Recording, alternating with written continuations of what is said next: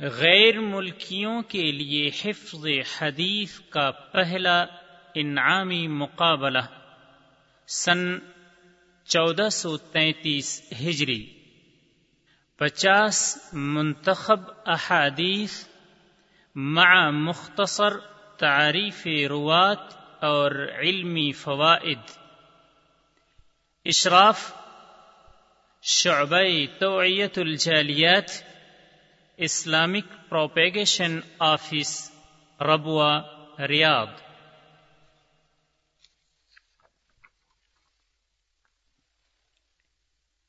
بسم اللہ الرحمن الرحیم۔ الحمد لله رب العالمين والعاقبة للمتقين والصلاة والسلام على سيد الأنبياء والمرسلين وعلى آله وأصحابه وأتباعه إلى يوم الدين. أما بعد.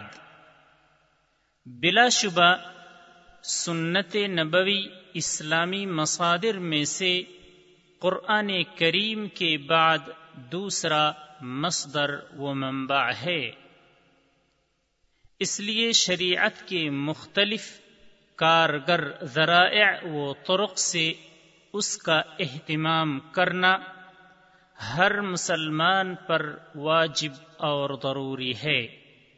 بذریعہ انعامی مقابلہ لوگوں کے درمیان احادیث نبویہ کی نشر و اشاعت، ان کی رعایت و اہتمام کرنے کے وسائل میں سے ہے۔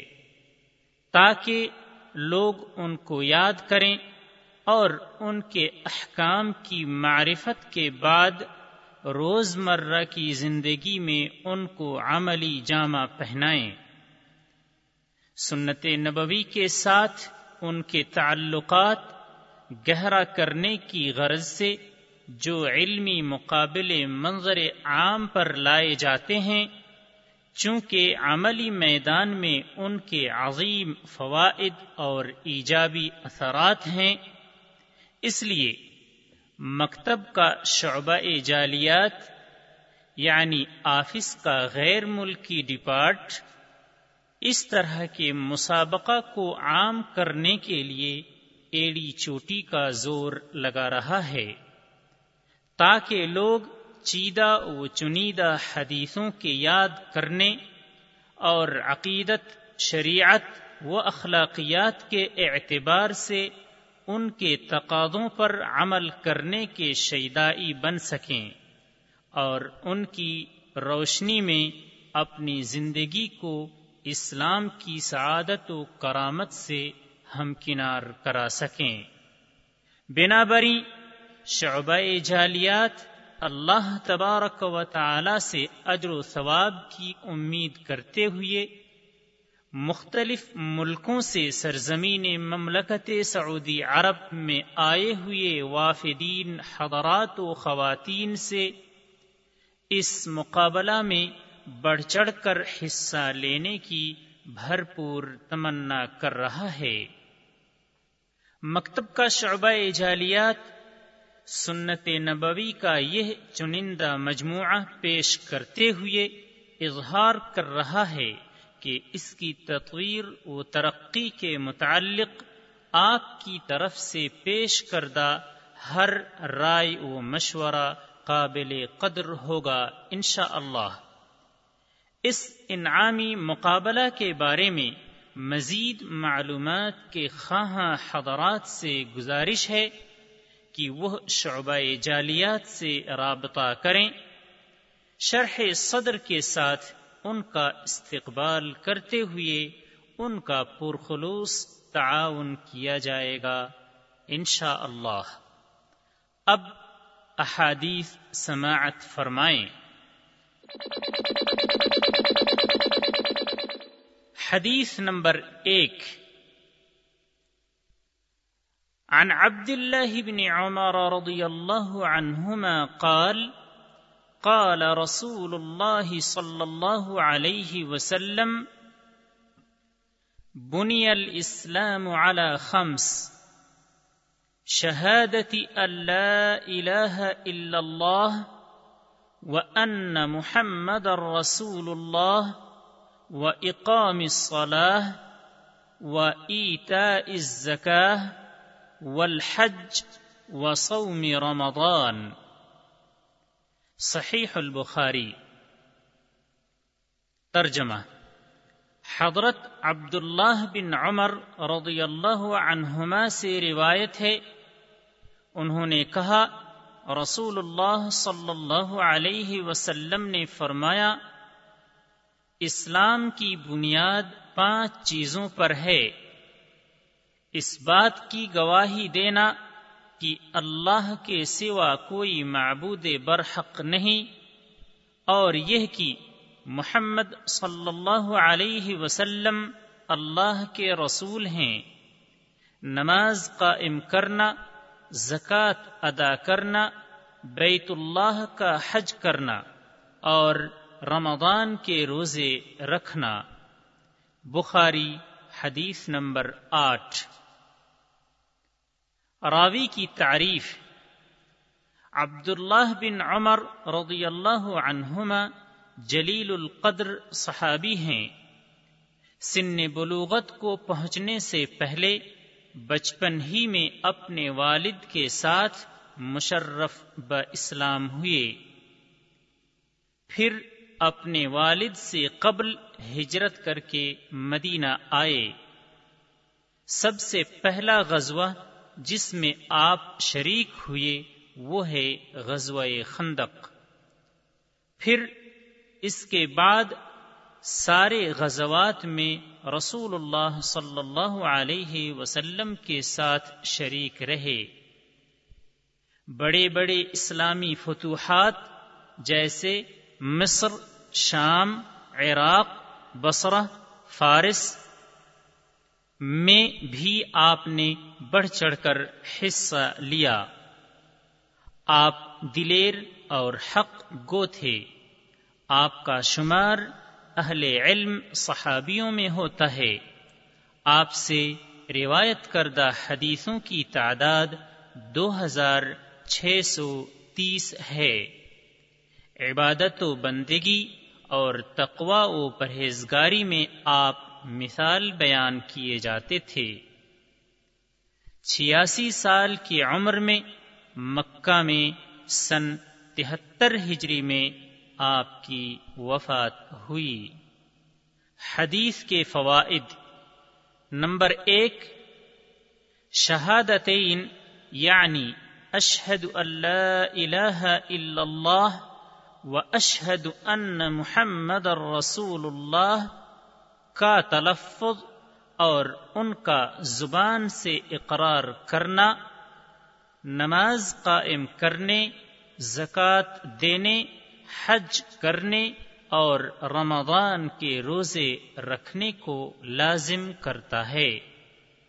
نمبر دو، ان دونوں شہادت کے پائے جانے کے بعد ہی تعلیمات اسلام پر عمل کرنا صحیح ہوگا۔ نمبر تین، شہادتین کا اعتراف کرنا ارکان ایمان کے اقرار کو بھی شامل ہے۔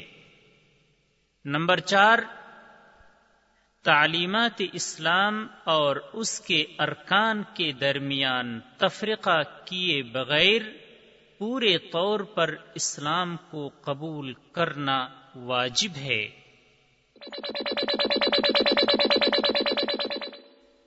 حديث نمبر دو۔ عن عمر بن الخطاب رضي الله عنه أن رسول الله صلى الله عليه وسلم قال، الأعمال بالنية ولكل امرئ ما نوى فمن كانت هجرته إلى الله ورسوله فهجرته إلى الله ورسوله ومن كانت هجرته لدنيا يصيبها أو امرأة يتزوجها فهجرته إلى ما هاجر إليه رواه البخاري ترجمة حضرت عمر بن خطاب رضی اللہ عنہ سے روایت ہے کہ رسول اللہ صلی اللہ علیہ وسلم نے فرمایا عملوں کا دار و مدار نیت پر ہے۔ ہر شخص کو اس کی اچھی یا بری نیت کے مطابق اچھا یا برا بدلہ ملے گا۔ چنانچہ جس کی ہجرت اللہ اور اس کے رسول کے لیے ہوگی، اس کی ہجرت انہی کی طرف سمجھی جائے گی۔ اور جس نے دنیا حاصل کرنے کے لیے یا کسی عورت سے نکاح کی غرض سے ہجرت کی، تو اس کی ہجرت انہی مقاصد کے لیے ہوگی۔ بخاری حدیث نمبر چون۔ راوی کی تعریف، عمر بن خطاب القرشی رضی اللہ عنہ کی کنیت ہے ابو حفظ اور لقب ہے فاروق۔ آپ دوسرے خلیف راشد ہیں۔ آ، حضرت صلی اللہ علیہ وسلم کی بعثت کے چھٹے سال اسلام قبول کیے۔ آپ کا قبول اسلام مسلمانوں کے لیے فتح و قوت کا سبب بنا۔ ہجرت کر کے مدینہ آئے اور نبی صلی اللہ علیہ وسلم کے ساتھ تمام غزوے میں شریک رہے۔ کبھی کبھی آپ کی رائے کے مطابق قرآن کریم کا نزول ہوتا تھا۔ ابو بکر رضی اللہ عنہ نے اپنی موت کے وقت سن تیرہ ہجری میں انہیں اپنا جانشین بنایا۔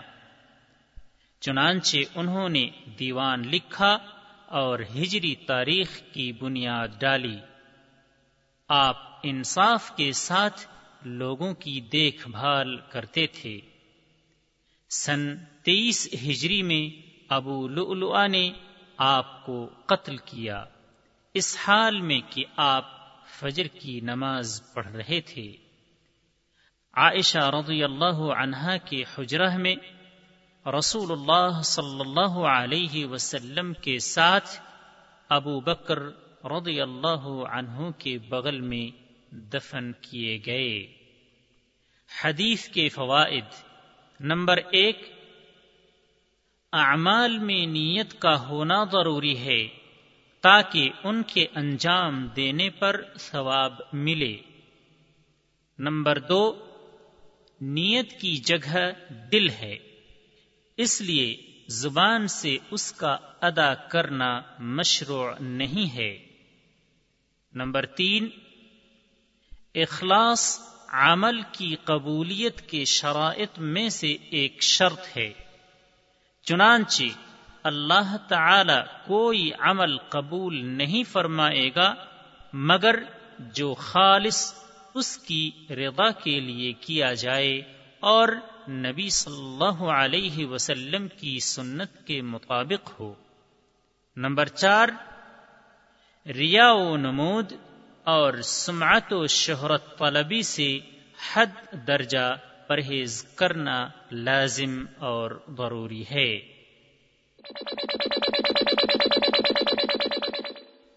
حدیث نمبر تین۔ عن عبد الله بن مسعود رضي الله عنه قال قال رسول الله صلى الله عليه وسلم سباب المسلم فسوق وقتاله كفر۔ رواه مسلم۔ ترجمہ حضرت عبداللہ بن مسعود رضی اللہ عنہ سے روایت ہے۔ انہوں نے کہا، رسول اللہ صلی اللہ علیہ وسلم نے فرمایا، مسلمان کو گالی دینا فسق۔ یعنی اللہ کی حکم عدولی ہے اور اس سے جنگ و قتال کرنا کفر ہے یعنی گناہ اور حرمت میں کفر کی طرح ہے۔ مسلم، حدیث نمبر ایک سو سولہ۔ راوی کی تعریف، عبداللہ بن مسعود رضی اللہ عنہ مشہور اہل علم صحابیوں میں سے ایک ہیں اور وہ حفاظ قرآن میں سے تھے۔ نبی صلی اللہ علیہ وسلم کے ساتھ تمام غزوے میں شریک رہے اور آپ صلی اللہ علیہ وسلم کی وفات کے بعد جنگ یرموک میں جو شام میں واقع ہے شریک ہوئے۔ عمر رضی اللہ عنہ نے انہیں کوفہ بھیجا تھا تاکہ وہ ان کو دین کے مسائل سکھائیں۔ پھر عثمان بن عفان رضی اللہ عنہ نے ان کو وہاں کا امیر و حاکم مقرر فرمایا۔ پھر انہیں مدینہ واپس آنے کا حکم دیا۔ سن بتیس ہجری میں مدینہ میں آپ کی وفات ہوئی۔ اس وقت آپ کی عمر، اس وقت آپ کی عمر ساٹھ سال تھی بقی میں مدفون ہوئے۔ حدیث کے فوائد۔ نمبر ایک، سباب یعنی گالی گلوچ کرنے سے سخت ممانعت ہے۔ اور سباب یہ ہے کہ آدمی دوسرے کا عیب نکالنے کے لیے اسے بری صفت سے متصف کرے۔ خواہ وہ اس میں موجود ہو یا نہ ہو۔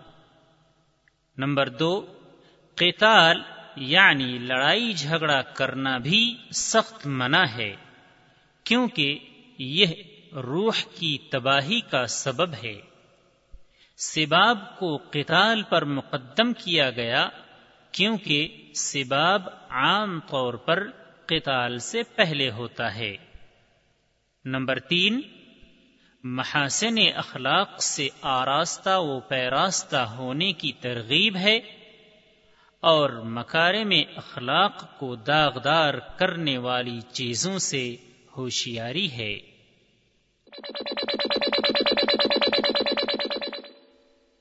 حدیث نمبر چار، عن عبد الله بن عباس رضي الله عنهما أن النبي صلى الله عليه وسلم نهى أن يتنفس في الإناء أو ينفخ فيه رواه الترمذي وقال، هذا حديث حسن صحيح ترجمة حضرت عبداللہ بن عباس رضی اللہ عنہما سے روایت ہے کہ نبی صلی اللہ علیہ وسلم نے اس بات سے منع فرمایا ہے کہ برتن میں سانس لیا جائے یا اس میں پھونکا جائے۔ جامع ترمیدی حدیث نمبر ایک ہزار آٹھ سو اٹھاسی۔ امام ترمیزی نے کہا، یہ حدیث حسن صحیح ہے۔ راوی کی تعریف، عبداللہ بن عباس رضی اللہ عنہ مشہور اہل علم صحابیوں میں سے ایک ہیں۔ آپ حبر الامہ یعنی امت کے عالم اور تفسیر کے امام ہیں۔ آپ رسول اللہ صلی اللہ علیہ وسلم کے چچا زاد بھائی ہیں۔ آپ ہجرت سے تین سال پہلے بنو ہاشم کے گھاٹی سے نکلنے سے پہلے وہاں پیدا ہوئے۔ پھر نبی صلی اللہ علیہ وسلم کو لازم پکڑے رہے۔ چنانچہ آپ صلی اللہ علیہ وسلم سے بکثرت علم حاصل کیا۔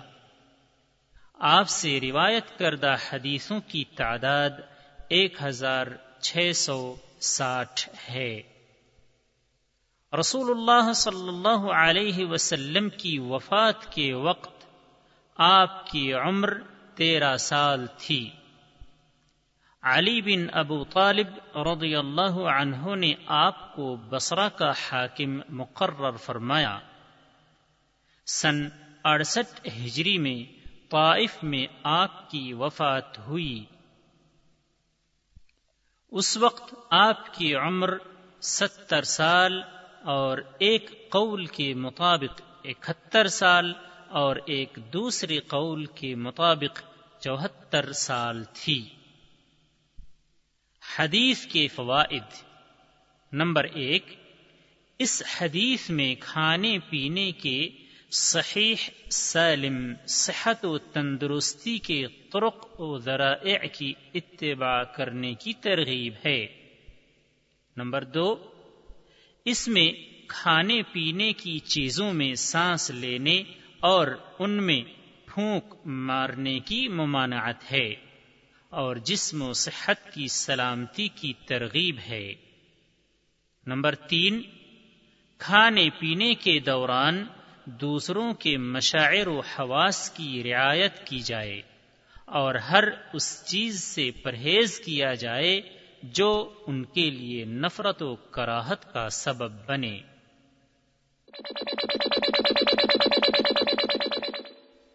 حدیث نمبر پانچ۔ عن عبد الله بن مسعود رضي الله عنه قال قال رسول الله صلى الله عليه وسلم ان لله ملائكه سياحين في الارض يبلغوني من امه السلام. رواه النسائي. هذا حديث صحيح. ترجمہ حضرت عبداللہ بن مسعود رضی اللہ عنہ سے روایت ہے۔ انہوں نے کہا، رسول اللہ صلی اللہ علیہ وسلم نے فرمایا، بے شک زمین میں گھومنے والے اللہ کے کچھ فرشتے ہیں، جو میری امت کی طرف سے مجھے سلام پہنچاتے ہیں۔ نسائی حدیث نمبر ایک ہزار دو سو بیاسی اور یہ حدیث صحیح ہے۔ راوی کی تعریف، ملاحظہ حدیث نمبر تین۔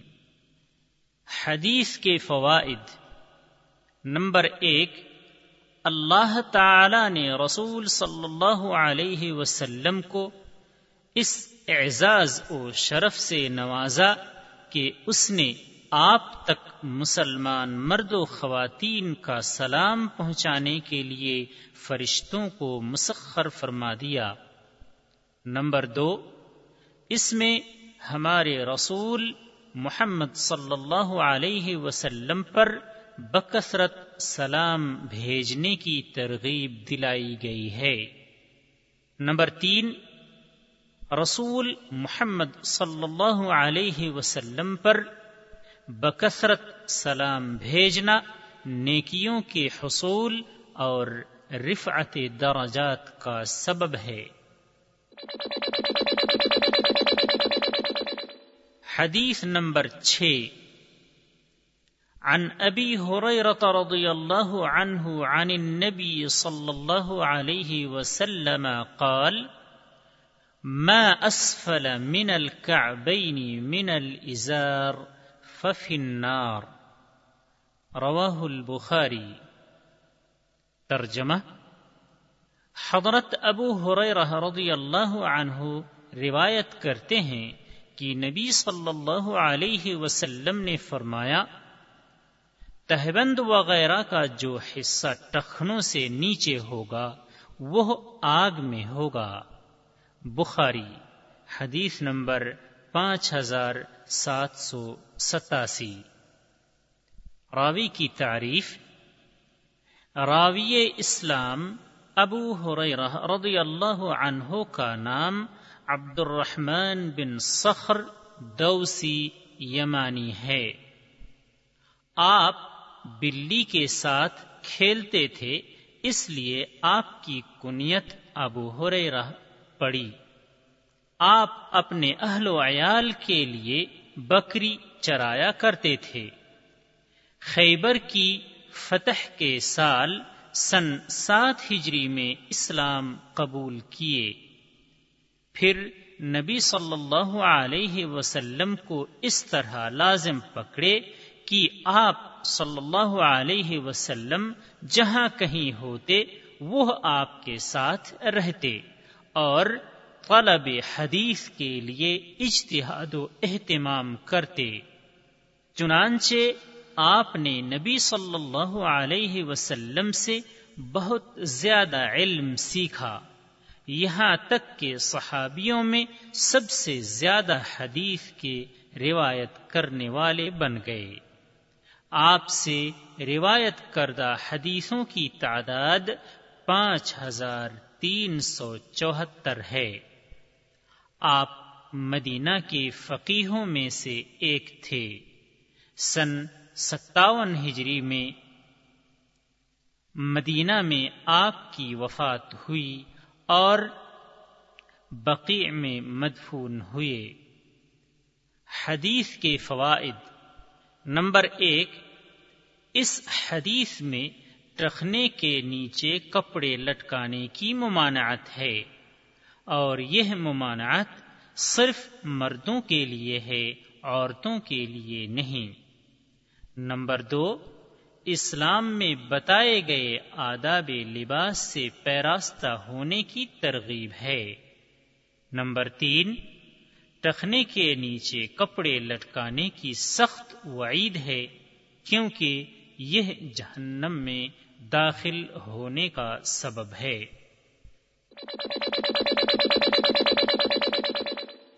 حدیث نمبر سات عن جابر رضي الله عنه يقول، سمعت النبي صلى الله عليه وسلم يقول، المسلم من سلم المسلمون من لسانه ويده رواه مسلم۔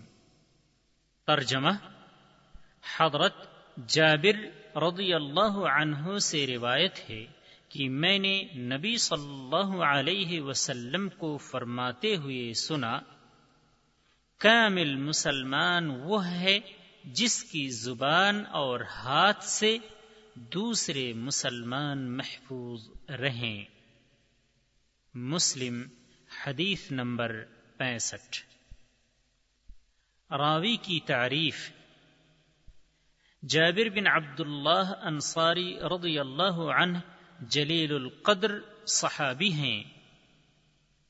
عقبہ کی رات اپنے والد کے ساتھ نبی صلی اللہ علیہ وسلم سے بیعت کی۔ آپ اہل بیعت رضوان میں سے بھی ہیں۔ آپ زیادہ حدیثیں روایت کرنے والے صحابیوں میں سے ایک ہیں۔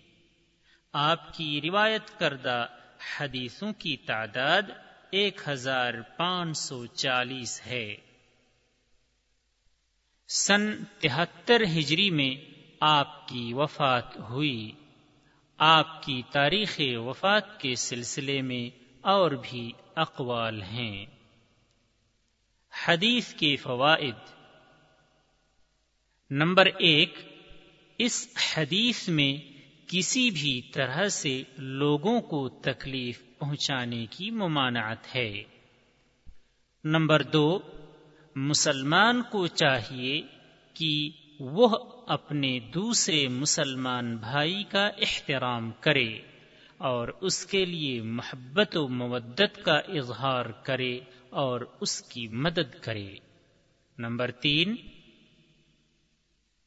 بہترین مسلمان وہ ہے جس کے اقوال و افعال اور سلوک و برتاؤ سے دوسروں کو کوئی تکلیف نہ پہنچے۔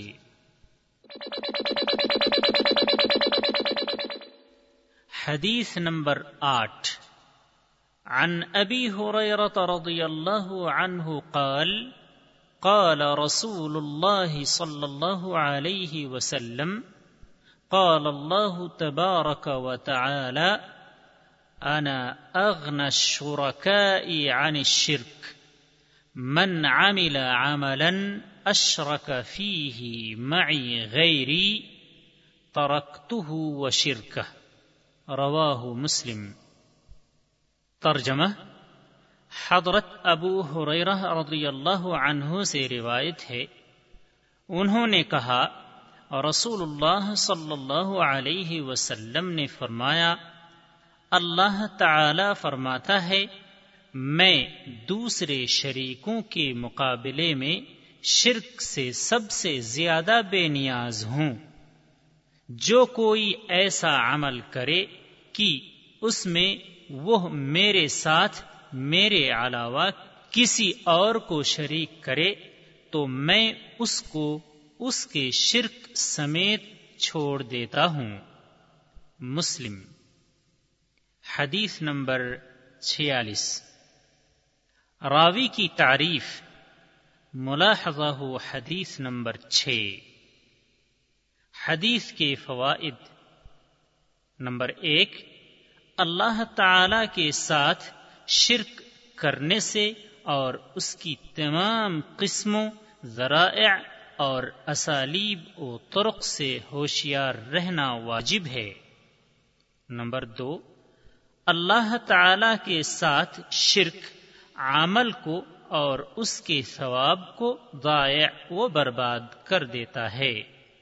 کیونکہ اللہ تعالی کوئی ایسا عمل قبول نہیں فرماتا جس میں اس کے ساتھ کسی کو شریک کیا گیا ہو۔ نمبر تین، شرک وہ گناہ ہے جسے اللہ تعالی معاف نہیں فرماتا، مگر یہ کہ اس کا کرنے والا اس سے سچی توبہ کرے اور اللہ کی طرف رجوع کرے۔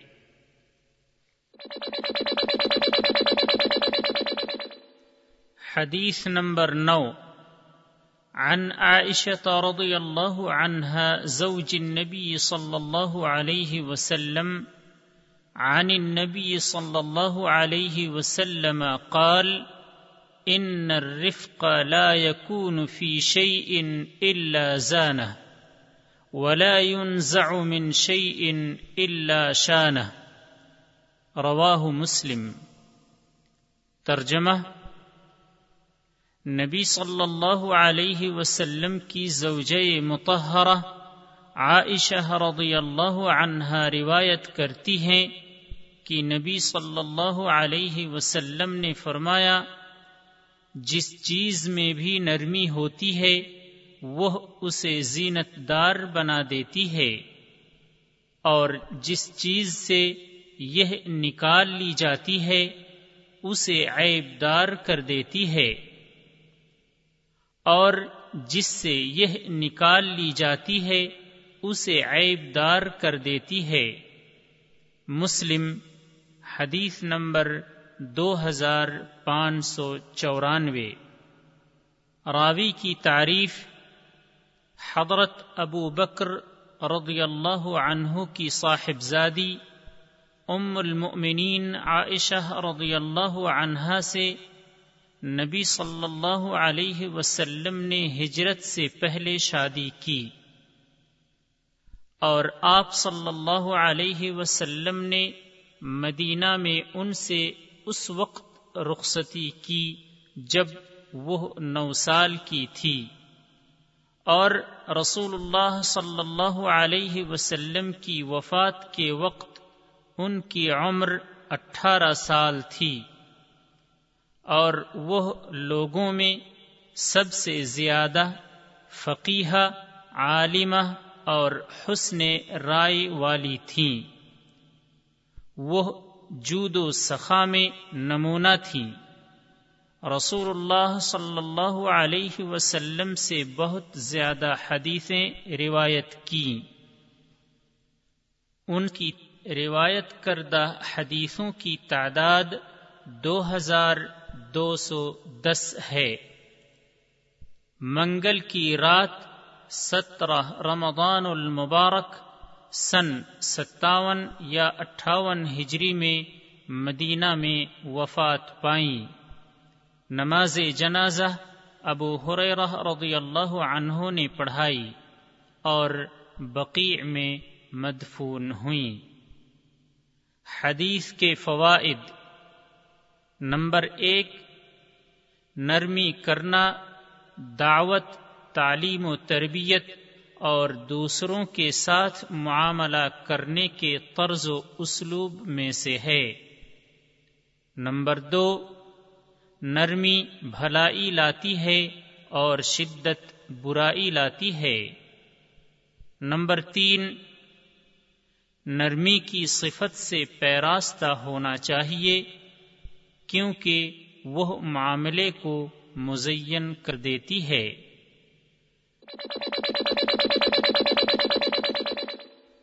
حدیث نمبر دس۔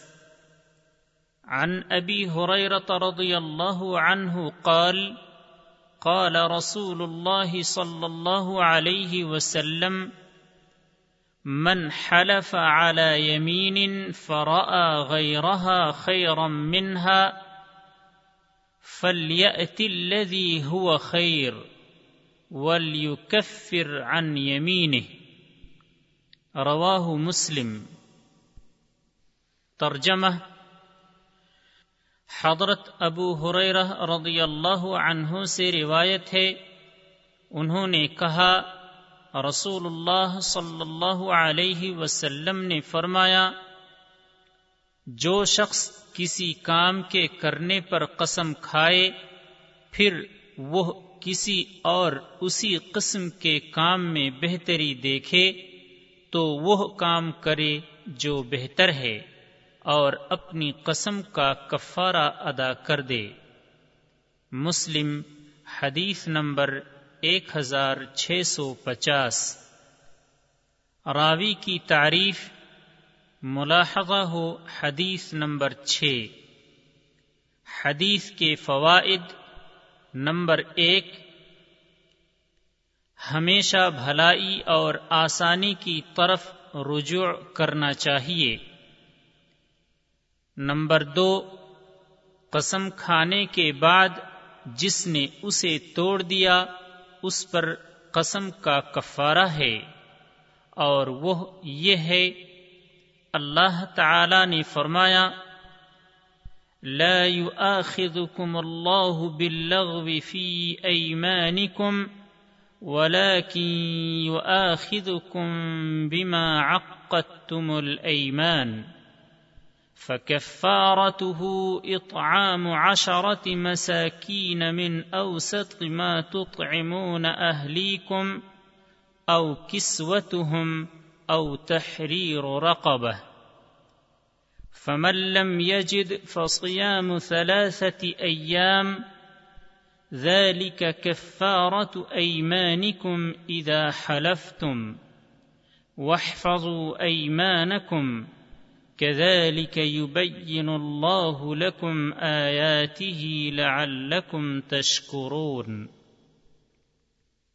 اللہ تعالی تمہاری قسموں میں لغو قسم پر تم سے مواخذہ نہیں فرماتا، لیکن مواخذہ اس پر فرماتا ہے کہ تم جن قسموں کو مضبوط کر دو۔ اس کا کفارہ دس محتاجوں کو کھانا دینا ہے، اوسط درجے کا جو اپنے گھر والوں کو کھلاتے ہو۔ یا ان کو کپڑا دینا، یا ایک غلام یا لونڈی آزاد کرنا ہے۔ اور جس کو مقدور نہ ہو تو تین دن کے روزے ہیں۔ یہ تمہاری قسموں کا کفارہ ہے۔ جبکہ تم قسم کھا لو۔ اور اپنی قسموں کا خیال رکھو۔ اسی طرح اللہ تعالی تمہارے واسطے اپنے احکام بیان فرماتا ہے تاکہ تم شکر کرو۔ سورہ معدہ آیت نمبر نواسی۔ نمبر تین، زیادہ قسمیں نہ کھانا تاکہ کشادگی تنگی میں نہ بدل جائے۔ حدیث نمبر گیارہ۔ عن انس رضی اللہ عنہ قال، سئل النبي صلى الله عليه وسلم عن الكبائر، قال الاشراك بالله وعقوق الوالدين وقتل النفس وشهاده الزور۔ رواه البخاري ترجمه حضرت انس رضی اللہ عنہ سے روایت ہے، انہوں نے کہا، نبی صلی اللہ علیہ وسلم سے کبیرہ گناہوں کی بابت پوچھا گیا۔ تو آپ نے ارشاد فرمایا، اللہ کے ساتھ شرک کرنا، ماں باپ کی نافرمانی کرنا، قتل نفس یعنی نا حق کسی کو مار دینا یا خودکشی کرنا اور جھوٹی گواہی دینا۔ بخاری، حدیث نمبر دو ہزار چھ سو ترپن۔ راوی کی تعریف، ابو حمزہ، انس بن مالک انصاری رضی اللہ عنہ رسول اللہ صلی اللہ علیہ وسلم کے خادم تھے۔ ہجرت سے دس سال پہلے مدینہ میں پیدا ہوئے۔ بچپن ہی میں اسلام قبول کیے۔ پھر نبی صلی اللہ علیہ وسلم کے ساتھ رہ کر آپ کی خدمت کرتے رہے۔ یہاں تک کہ آپ صلی اللہ علیہ وسلم کی روح قبض کر لی گئی۔ پھر دمشق منتقل ہو گئے اور پھر دمشق سے بسرا کوچ کر گئے۔ انہوں نے بہت زیادہ حدیثیں روایت کی۔ ان کی روایت کردہ حدیثوں کی تعداد دو ہزار دو سو چھیاسی ہے۔ سن ستانوے ہجری میں بسرا میں ان کی وفات ہوئی۔ اس وقت ان کی عمر سو سال تھی۔ حدیث کے فوائد نمبر ایک، حدیث میں مذکور معصیتوں میں واقع ہونے کی سخت ممانعت ہے، کیونکہ یہ سب بڑے گناہوں میں سے ہیں۔ نمبر دو، حدیث میں مذکور معصیتوں کا شمار بڑے گناہوں میں، سب سے بڑے گناہوں میں ہوتا ہے، کیونکہ ان سے خطرناک اور مہلک عقدی، شرعی، اخلاقی اور اجتماعی خرابیاں رونما ہوتی ہیں۔ نمبر تین، بلا شبہ، کبیرہ گناہیں، انسان کا اس کے رب، اس کے خاندان اور اس کے سماج کے ساتھ کے تعلقات کو بگاڑ دیتے ہیں۔ پس وہ دنیا و آخرت میں شقی و بدبخت بن جاتا ہے۔ مگر یہ کہ وہ اللہ تعالی کی جناب میں سچی توبہ کرے۔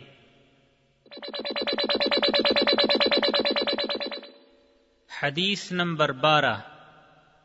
عن سهل بن سعد رضي الله عنه عن رسول الله صلى الله عليه وسلم قال من يضمن لي ما بين لحييه وما بين رجليه اضمن له الجنہ رواہ البخاری ترجمہ حضرت سہل بن سعد رضی اللہ عنہ روایت کرتے ہیں کہ رسول اللہ صلی اللہ علیہ وسلم نے فرمایا جو شخص مجھے اپنے دو جبڑوں کے درمیان والی چیز یعنی زبان اور اپنی دو ٹانگوں کے درمیان والی چیز یعنی شرمگاہ کی حفاظت کی ضمانت دے دے، تو میں اسے جنت کی ضمانت دیتا ہوں۔ بخاری، حدیث نمبر چھ ہزار چار سو چوہتر۔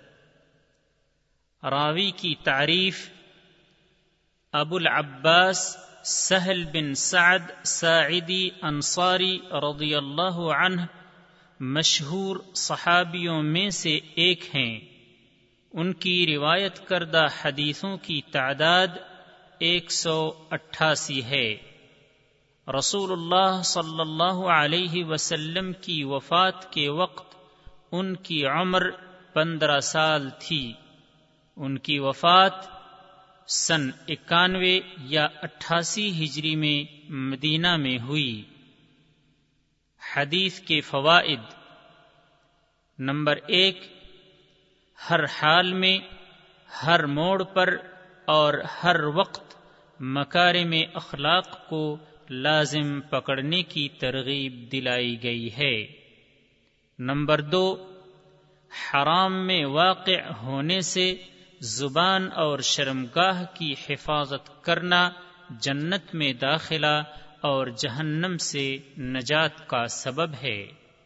نمبر تین، اقوال و افعال اور تعلقات میں سے جنہیں اللہ تعالی نے حلال کیا ہے، ان کے ماں سوا امور سے زبان اور شرمگاہ کی حفاظت کرنا واجب ہے۔ حدیث نمبر تیرہ۔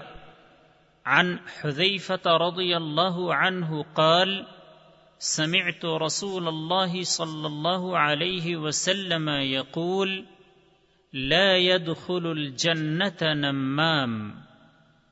رواہ مسلم۔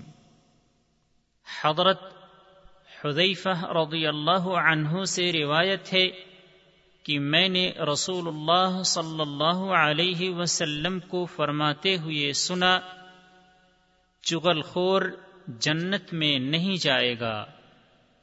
مسلم، حدیث نمبر ایک سو پانچ۔ راوی کی تعریف، حذیفہ بن الیمان بن حسیل العبسی رضی اللہ عنہ بہادر اور برگزیدہ صحابیوں میں سے ہیں۔ ملکوں کی فتح میں ان کی عظیم کارکردگی رہی۔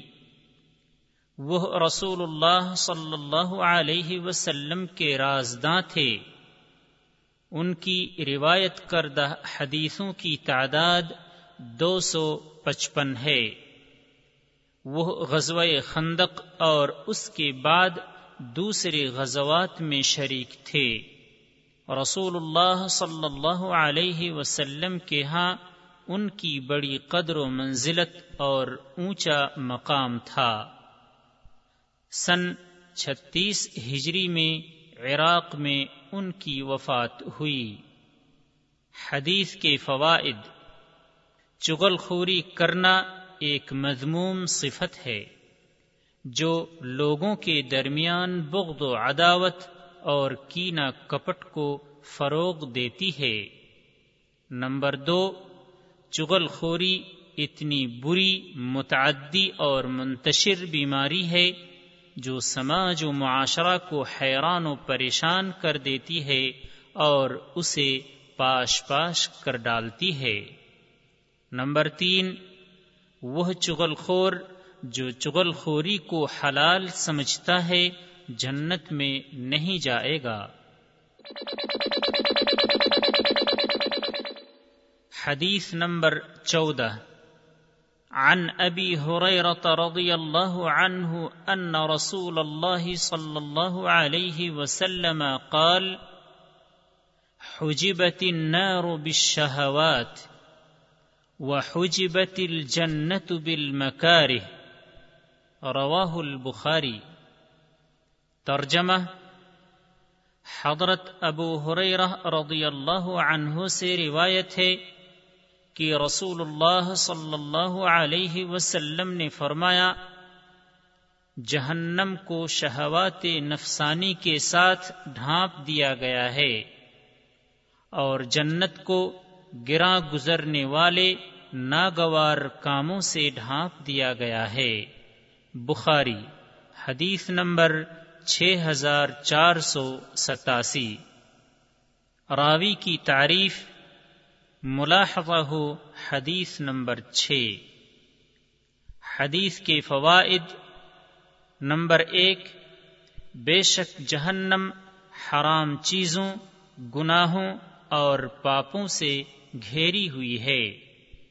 نمبر دو اس شخص کے لیے جہنم میں جانا آسان ہے جو اپنی زندگی کو نفسانی خواہشات معاشی اور محرمات میں گزارے۔ نمبر تین، اسلام کی تعلیمات کو تھامے اور اس کے تقاضوں پر عمل کیے بغیر جنت حاصل نہیں ہوگی۔ نمبر چار، معاصی چھوڑے بغیر جہنم سے نجات نہیں۔ حدیث نمبر پندرہ۔ عن ابی حریرت رضی اللہ عنہ ان رسول اللہ صلی اللہ علیہ وسلم قال، لا يدخل الجنة من لا يأمن جاره بوائقه۔ رواہ مسلم۔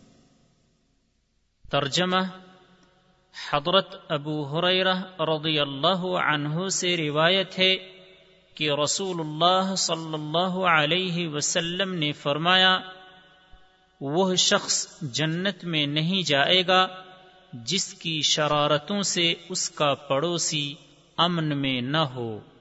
مسلم، حدیث نمبر چھیالیس۔ راوی کی تعریف ملاحظہ ہو حدیث نمبر چھ۔ حدیث کے فوائد نمبر ایک، کسی بھی طرح سے پڑوسی کو اور اس کے بچوں کو تکلیف دینا جائز نہیں ہے۔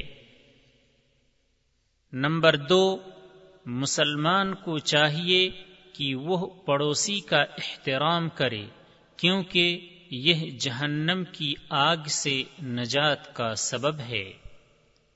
نمبر تین، پڑوسی کو تکلیف نہ دینا کمال ایمان اور مکار میں اخلاق سے ہے۔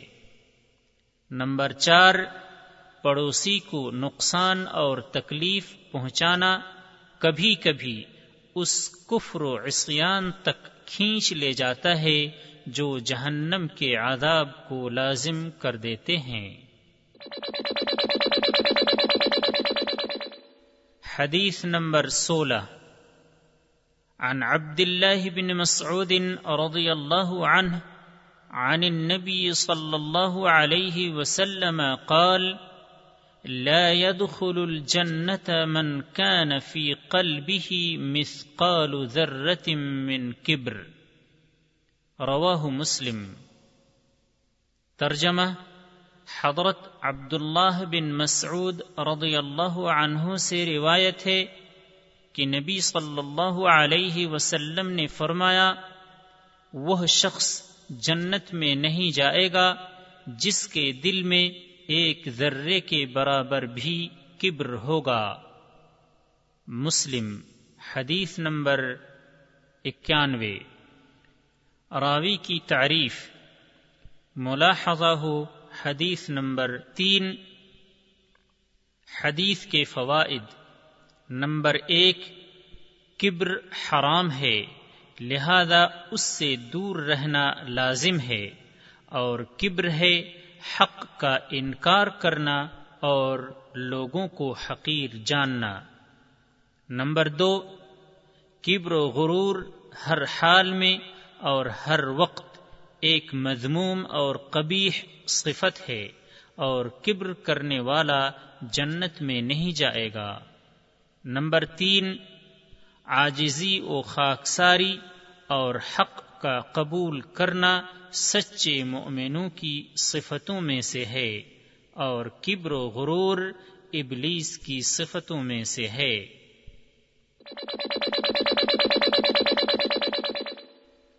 حديث نمبر سترة عن جابر بن عبد الله رضي الله عنهما قال، سمعت رسول الله صلى الله عليه وسلم يقول من لقي الله لا يشرك به شيئا دخل الجنة ومن لقيه يشرك به دخل النار.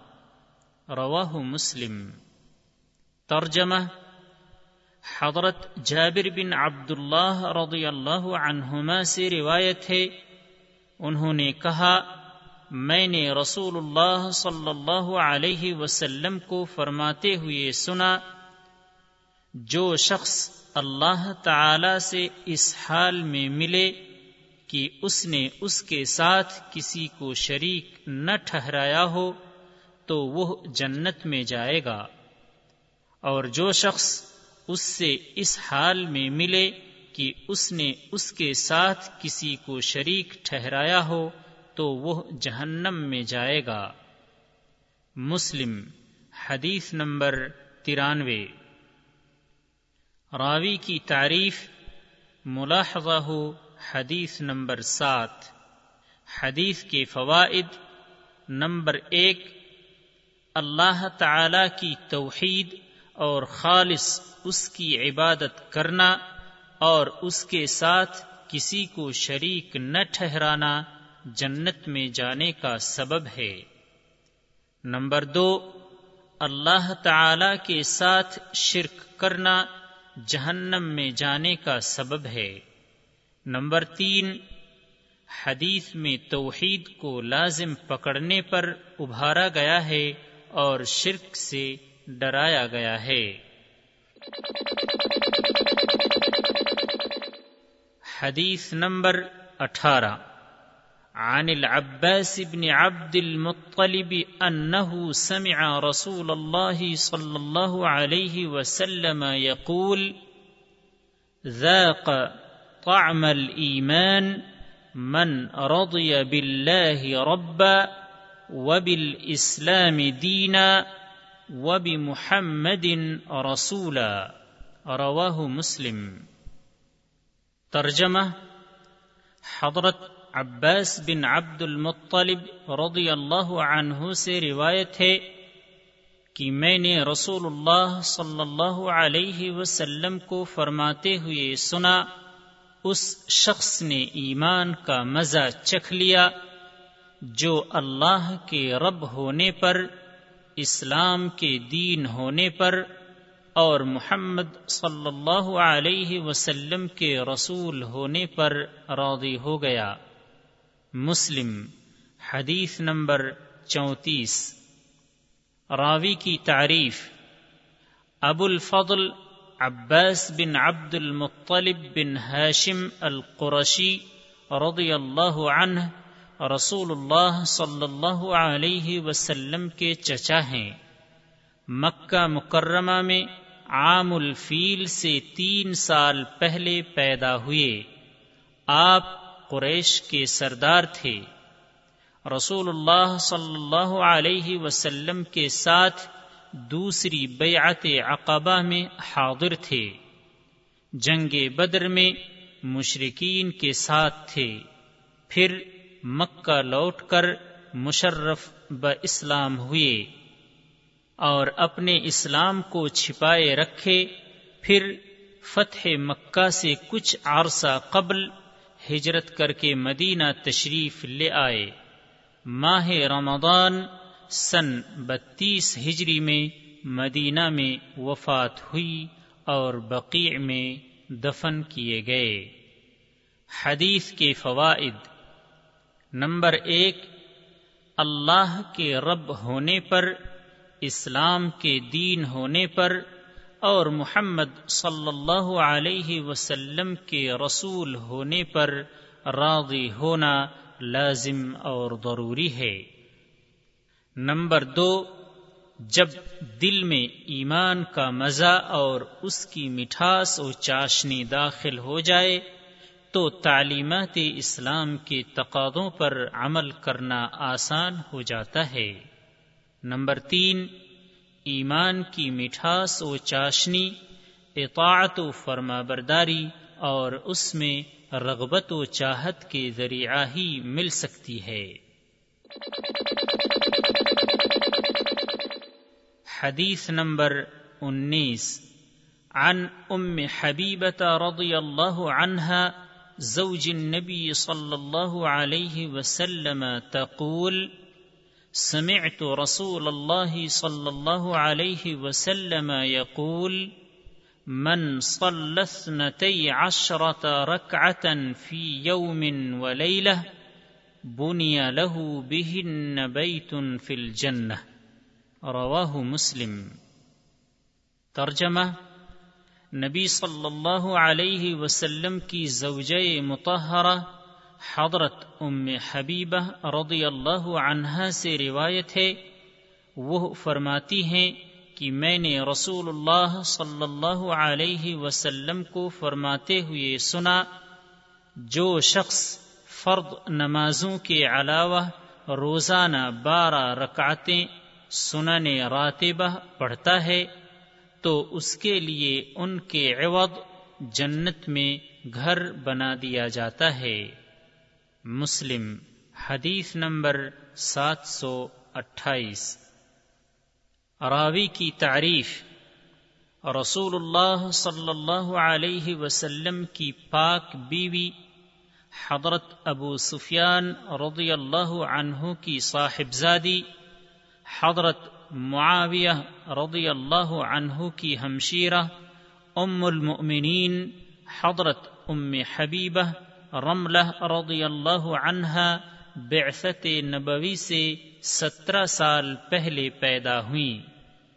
آپ عمدہ رائے اور پختہ عقل والی تھیں۔ نبی صلی اللہ علیہ وسلم نے آپ سے خالد بن سعید بن عاص کی وکالت کے توسط سے شادی کی۔ اور یہ اس وقت کی بات ہے جب آپ حبشہ میں تھیں۔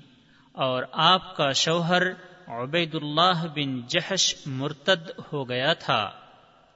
پھر سن سات ہجری اور ایک قول کے مطابق سن چھ ہجری میں نبی صلی اللہ علیہ وسلم کے عقد نکاح کی ذمہ داری شاہ حبشہ نجاشی کو سونپی گئی اور انہوں نے چار سو دینار مہر مقرر کر کے خود ادا فرمایا۔ حدیث کی کتابوں میں آپ کی حدیثیں پینسٹھ ہیں۔ سن چوالیس ہجری میں مدینہ میں وفات پائیں اور بقیع میں مدفون ہوئیں حدیث کے فوائد۔ نمبر ایک، اس حدیث میں سنن راتبہ یعنی ظہر سے پہلے چار رکعت، ظہر کے بعد دو رکعت، مغرب کے بعد دو رکعت، عشاء کے بعد دو رکعت اور فجر سے پہلے دو رکعت کی فضیلت کا بیان ہے۔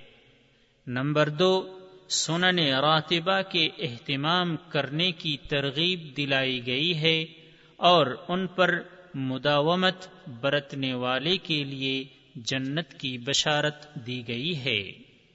نمبر تین، سنن راتبہ کی مشروعیت اس لیے ہوئی ہے کہ مؤمن کے ایمان میں اضافہ ہو اور وہ ان کے ذریعہ تقرب الہی حاصل کرے۔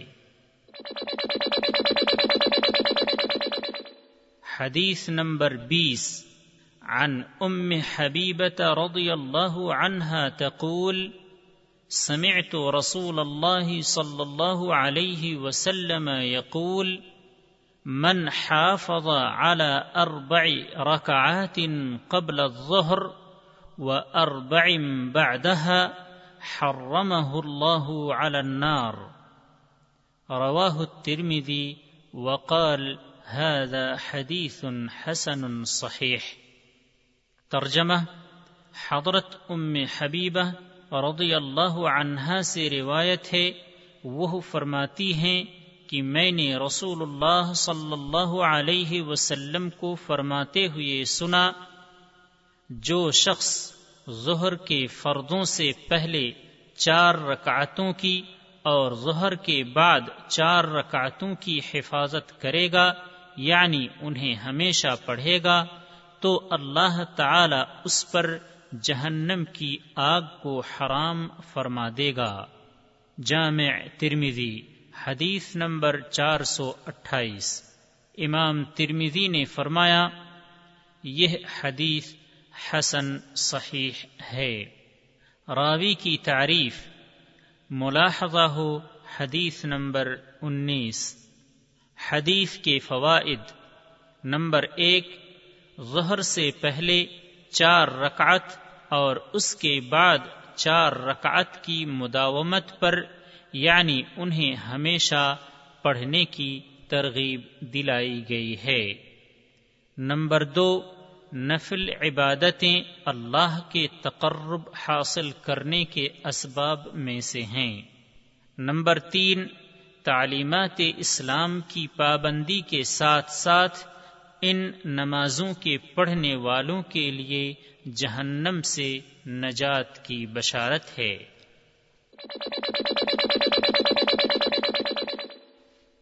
حدیث نمبر اکیس۔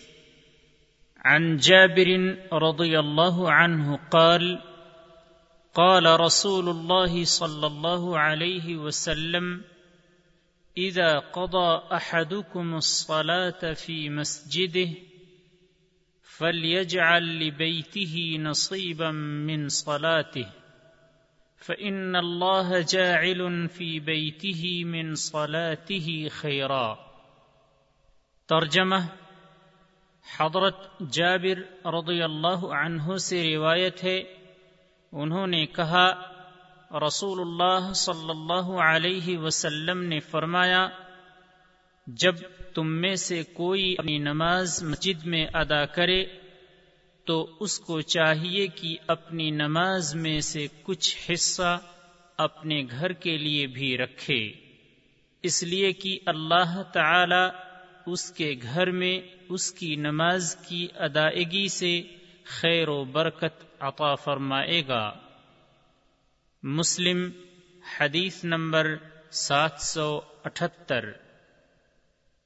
راوی کی تعریف، ملاحظہ ہو حدیث نمبر سات۔ حدیث کے فوائد، نمبر ایک، نفل نمازیں اور سنن راتبہ۔ گھر میں ادا کرنے کی ترغیب دلائی گئی ہے۔ نمبر دو، گھر میں نفل نمازیں پڑھ کر اسے آباد کرنا اس میں خیر و برکت کے وجود کا سبب ہے۔ نمبر تین، گھر اسلام میں رہائش، عبادت، طاعت اور تربیت کی جگہ ہے۔ حديث نمبر باويس عن أبي قتادة بن ربعي الأنصاري رضي الله عنه قال قال النبي صلى الله عليه وسلم إذا دخل أحدكم المسجد فلا يجلس حتى يصلي ركعتين رواه البخاري ترجمه حضرت ابو قطادہ بن ربعی انصاری رضی اللہ عنہ سے روایت ہے، انہوں نے کہا، نبی صلی اللہ علیہ وسلم نے فرمایا، جب تم میں سے کوئی مسجد میں آئے تو دو رکعت پڑھے بغیر نہ بیٹھے۔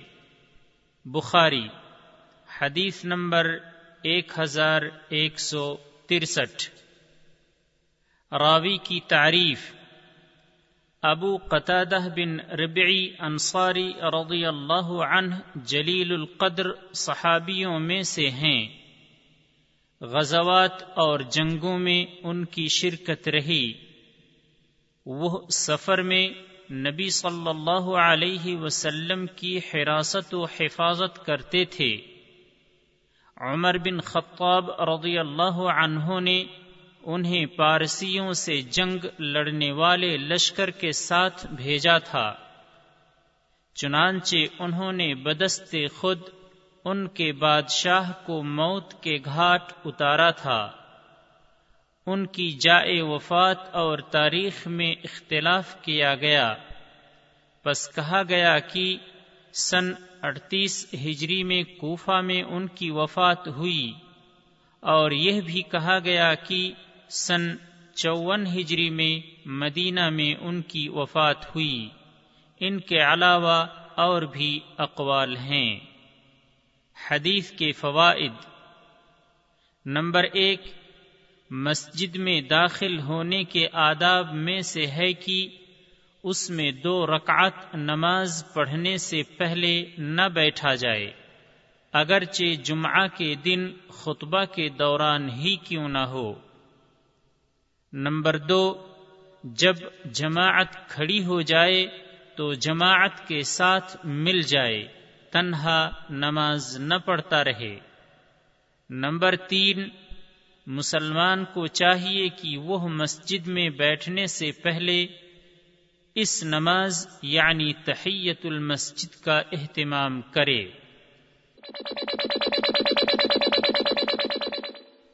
حدیث نمبر تیئیس۔ عن ابی حریرت رضی اللہ عنہ قال قال رسول الله صلى الله عليه وسلم، من توضأ فأحسن الوضوء، ثم أتى الجمعة، فاستمع وأنصت، غفر له ما بينه وبين الجمعة، وزيادة ثلاثة أيام، ومن مس الحصى فقد لغى، رواه مسلم. ترجمہ حضرت ابو حریرہ رضی اللہ عنہ سے روایت ہے، انہوں نے کہا، رسول اللہ صلی اللہ علیہ وسلم نے فرمایا، جس نے وضو کیا اور اچھے طریقے سے وضو کیا، پھر جمعہ پڑھنے کے لیے آیا اور غور سے خطبہ سنا۔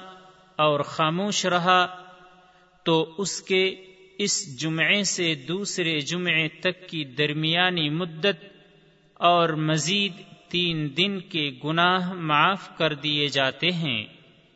اور جس نے کنکریوں کو چھوا، اس نے لغو کام کیا۔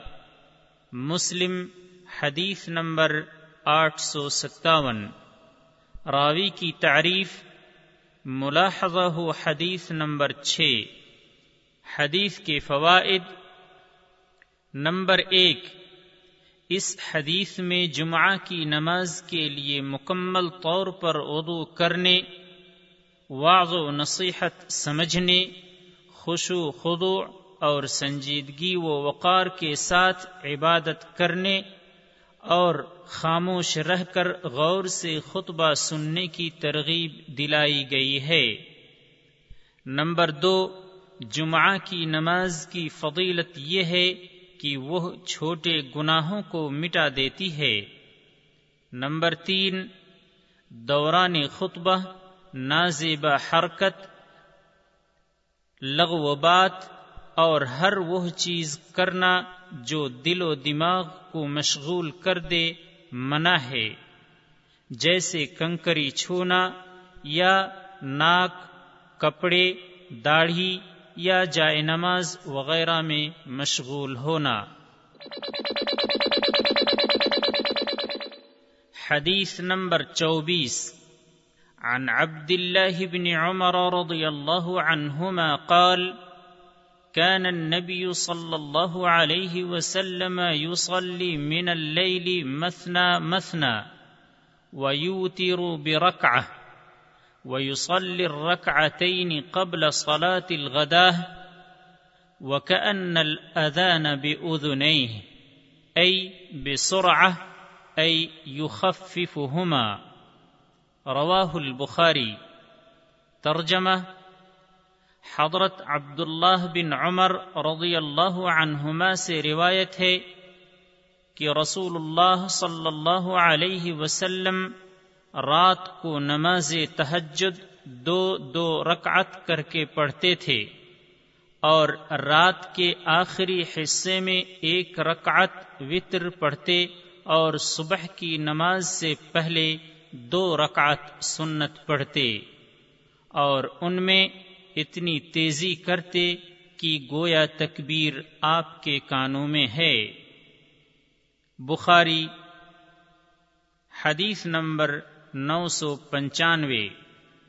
راوی کی تعریف ملاحظہ حدیث نمبر ایک۔ حدیث کے فوائد نمبر ایک، رات میں اور اسی طرح دن میں بھی نفل نماز دو دو رکعت کر کے پڑھی جائے۔ نمبر دو، سب سے کم وطر ایک رکعت ہے۔ چنانچہ رسول اللہ صلی اللہ علیہ وسلم کی اقتدا کرتے ہوئے ما قبل رکعتوں سے سلام پھیر کر صرف ایک رکعت وطر پڑھی جا سکتی ہے۔ نمبر تین، سنت یہ ہے کہ فجر کی دو رکعت قبلی سنت پڑھنے کا اہتمام کیا جائے اور انہیں ہلکی پڑھی جائے۔ حدیث نمبر پچیس۔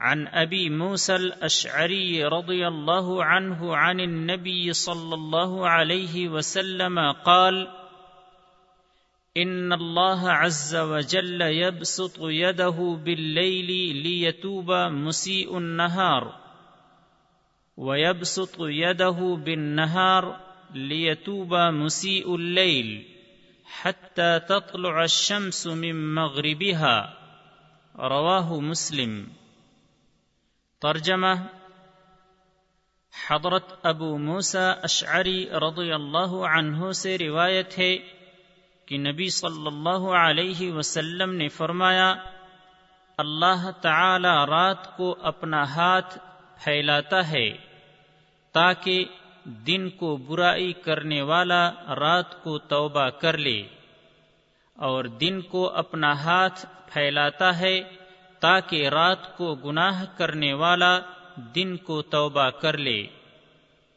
یہ سلسلہ اس وقت تک جاری رہے گا جب تک سورج مغرب سے طلوع نہ ہو، جو قرب قیامت کی نشانی ہے، اس کے بعد توبہ کا دروازہ بند ہو جائے گا۔ مسلم، حدیث نمبر دو ہزار سات سو انسٹھ۔ راوی کی تعریف، ابو موسا عبداللہ بن قیس بن سلیم اشعری رضی اللہ عنہ یمن سے تھے۔ مکہ آئے اور اسلام قبول کیے۔ پھر یمن واپس ہونے کے بعد حبشہ چلے گئے اور فتح خیبر کے بعد مدینہ آئے اور جہاد و غزوات میں شریک ہوئے۔ قرآن کریم کی تلاوت میں صحابیوں میں سب سے اچھی آواز والے تھے۔ عابد عالم فقیح اور زاہد تھے۔ سن چوالیس ہجری میں کوفہ میں یا مدینہ میں وفات پائی۔ ان کی سن وفات کے بارے میں اور بھی اقوال ہیں۔ حدیث کے فوائد نمبر ایک، رات و دن کے کسی بھی وقت میں سچی توبہ کی ترغیب دلائی گئی ہے۔ نمبر دو، انسان کو توبہ کرنے میں جلدی کرنا چاہیے، کیونکہ اس کو پتہ نہیں کہ کب موت کی گھڑی آن کھڑی ہو۔ نمبر تین، سورج کے پچھم سے نکلنے تک توبہ کا دروازہ کھلا ہوا ہے۔ لہذا انسان کو چاہیے کہ وہ توبہ کر کے گناہوں سے باز آ جائے۔ اور رشد و ہدایت اور درستگی و سعادت کا راستہ اختیار کرے۔ نمبر چار، توبہ کی قبولیت کے بارے میں یہ اللہ تعالی کی بے پناہ رحمت ہے۔ اس لیے مسلمان پر واجب ہے کہ موت کی علامتیں جیسے غرغرہ آنا ظاہر ہونے سے پہلے ہی توبہ کر لے۔ کیونکہ یقینی طور پر موت کی علامت ظاہر ہونے کے بعد توبہ قبول نہیں کی جائے گی۔ حدیث نمبر چھبیس۔ عن ابی حریرت رضی اللہ عنہ قال قال رسول اللہ صلی اللہ علیہ وسلم، من لم يدع قول الزور والعمل به فليس لله حاجة في أن يدع طعامه وشرابه. رواه البخاري ترجمہ حضرت ابو حریرہ رضی اللہ عنہ سے روایت ہے۔ انہوں نے کہا، رسول اللہ صلی اللہ علیہ وسلم نے فرمایا، جو جھوٹ بولنا اور اس پر عمل کرنا نہ چھوڑے تو اللہ کو کوئی ضرورت نہیں ہے کہ یہ شخص اپنا کھانا پینا چھوڑے۔ بخاری، حدیث نمبر ایک ہزار نو سو تین۔ راوی کی تعریف، ملاحظہ ہو حدیث نمبر چھ۔ حدیث کے فوائد، نمبر ایک، مسلمان پر واجب ہے کہ وہ اخلاق حسنہ سے آراستہ و پیراستہ ہو اور بری عادت و اخلاق سے دور رہے۔ نمبر دو، مسلمان کو روزے کی حالت میں جھوٹ اور اس کے مطابق عمل کے ذریعہ روزہ کے اجر و ثواب کو برباد کرنے سے ہوشیار رہنا چاہیے۔ نمبر تین سیام کے معانی میں سے ہے غیبت، چغلخوری، جھوٹ، خیانت، اخلاق رضیلہ سے پرہیز کرنا اور ان مواقع سے دور رہنا جو سلوک و اعمال پر سلبی اور منفی آثار ڈالتے ہیں۔ حدیث نمبر ستائیس۔ عن ابي هريره رضي الله عنه قال قال رسول الله صلى الله عليه وسلم، من نسي وهو صائم فاكل او شرب فليتم صومه فانما اطعمه الله وسقاه. رواه مسلم ومثله في صحيح البخاري. ترجمه حضرت ابو حریرہ رضی اللہ عنہ سے روایت ہے، انہوں نے کہا، رسول اللہ صلی اللہ علیہ وسلم نے فرمایا، جو شخص روزے کی حالت میں بھول کر کھا لے یا پی لے، تو اسے چاہیے کہ اپنا روزہ پورا کرے، کیونکہ اللہ نے اسے کھلایا اور پلایا ہے۔ مسلم حدیث نمبر ایک ہزار ایک سو پچپن اور اسی کی مثل بخاری میں ہے حدیث نمبر چھ ہزار چھ سو انہتر۔ راوی کی تعریف، ملاحظہ ہو حدیث نمبر چھ، حدیث کے فوائد۔ نمبر ایک، اسلام دین رحمت ہے۔ چنانچہ اللہ تعالی نے ان اعمال سے حرج و مشقت کو اٹھا لیا ہے، جن کا صدور انسان سے بھول چوک سے ہو جاتا ہے۔ بس جب روزہ دار بھول کر کھا پی لے، تو اس کا روزہ صحیح ہے، نہ اس پر اس کی قضا ہے اور نہ کفارہ۔ نمبر دو، مسلمان پر واجب ہے کہ وہ اپنے روزے کے سلسلے میں خبردار رہے، مقدور بھر اس سے غفلت نہ برتے۔ نمبر تین، فطرت انسانی کا خیال رکھتے ہوئے اسلام نے نرم برتاؤ کیا ہے کہ بھول سے سرزد ہونے والی غلطیوں پر کوئی مواخذہ نہیں کیا۔ بشرطے کہ اس میں کسی طرح کی کوتا ہی وہ تقصیر نہ ہو۔ حدیث نمبر اٹھائیس۔ عن ابی حریرت رضی اللہ عنہ قال قال رسول الله صلى الله عليه وسلم، افضل الصيام بعد رمضان شهر الله المحرم، وافضل الصلاه بعد الفريضه صلاه الليل، رواه مسلم. ترجمہ حضرت ابو حریرہ رضی اللہ عنہ سے روایت ہے، انہوں نے کہا، رسول اللہ صلی اللہ علیہ وسلم نے فرمایا، رمضان کے بعد افضل روزے اللہ کے مہینے محرم کے ہیں اور فرد نماز کے بعد افضل نماز تہجد کی نماز ہے۔ مسلم، حدیث نمبر ایک ہزار ایک سو ترسٹھ۔ راوی کی تعریف، ملاحظہ ہو حدیث نمبر چھ۔ حدیث کے فوائد، نمبر ایک، اس حدیث میں ماہ محرم میں نفل روزہ رکھنے اور رات میں تہجد پڑھنے کی ترغیب دلائی گئی ہے۔ نمبر دو، ماہ محرم میں روزہ رکھنا رمضان کے علاوہ دیگر مہینوں سے بہتر ہے۔ اور فرد نماز کے بعد سب سے بہتر نماز تہجد کی نماز ہے۔ نمبر تین نفل، روزہ اور نماز اللہ کی قربت حاصل کرنے کے وسائل و اسباب میں سے ہیں۔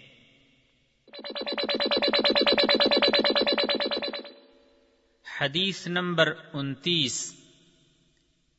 عن جابر بن عبد الله رضي الله عنهما أن رسول الله صلى الله عليه وسلم قال رحم الله رجلا سمحا إذا باع وإذا اشترى وإذا اقتضى۔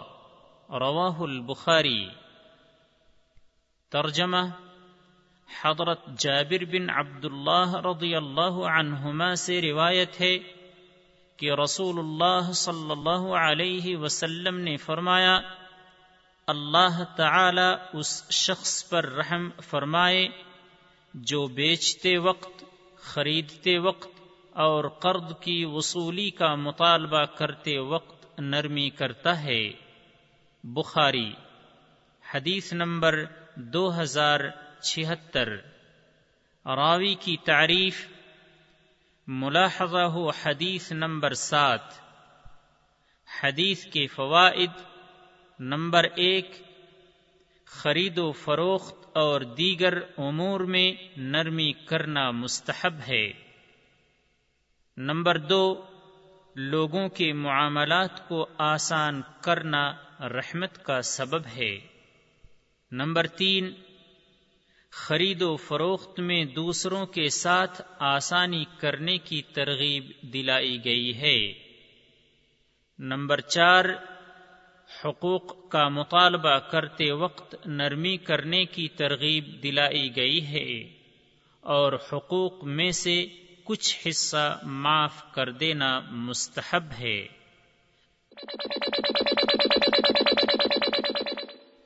حدیث نمبر تیس۔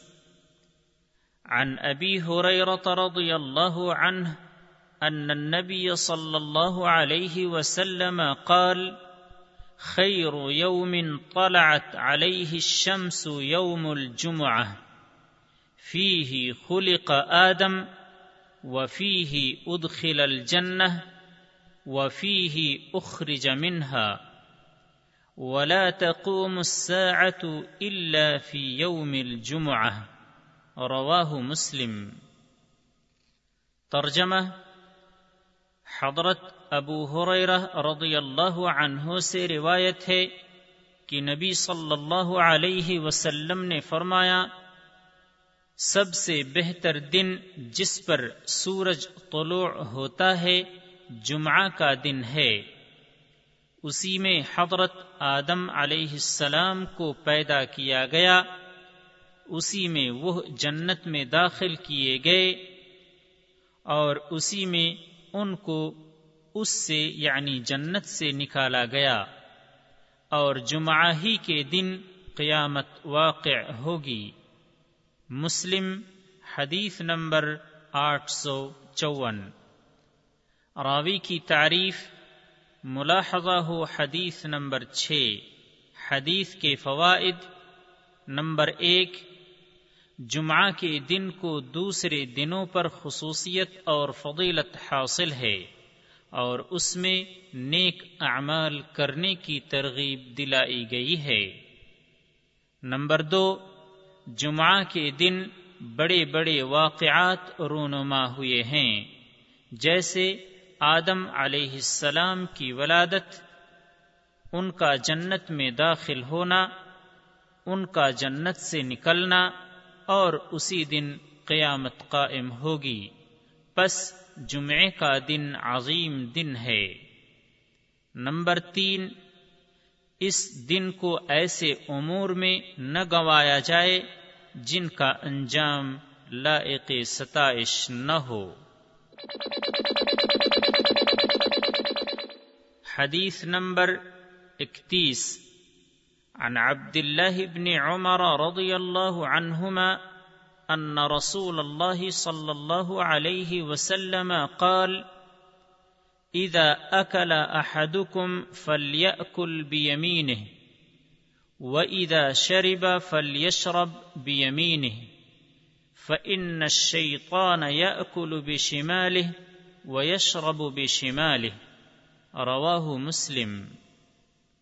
ترجمہ حضرت عبداللہ بن عمر رضی اللہ عنہما سے روایت ہے کہ رسول اللہ صلی اللہ علیہ وسلم نے فرمایا، جب تم میں سے کوئی شخص کھانا کھائے تو اسے چاہیے کہ اپنے دائیں ہاتھ سے کھائے، اور جب پیے تو اپنے دائیں ہاتھ سے پیے، اس لیے کہ شیطان بائیں ہاتھ سے کھاتا اور پیتا ہے۔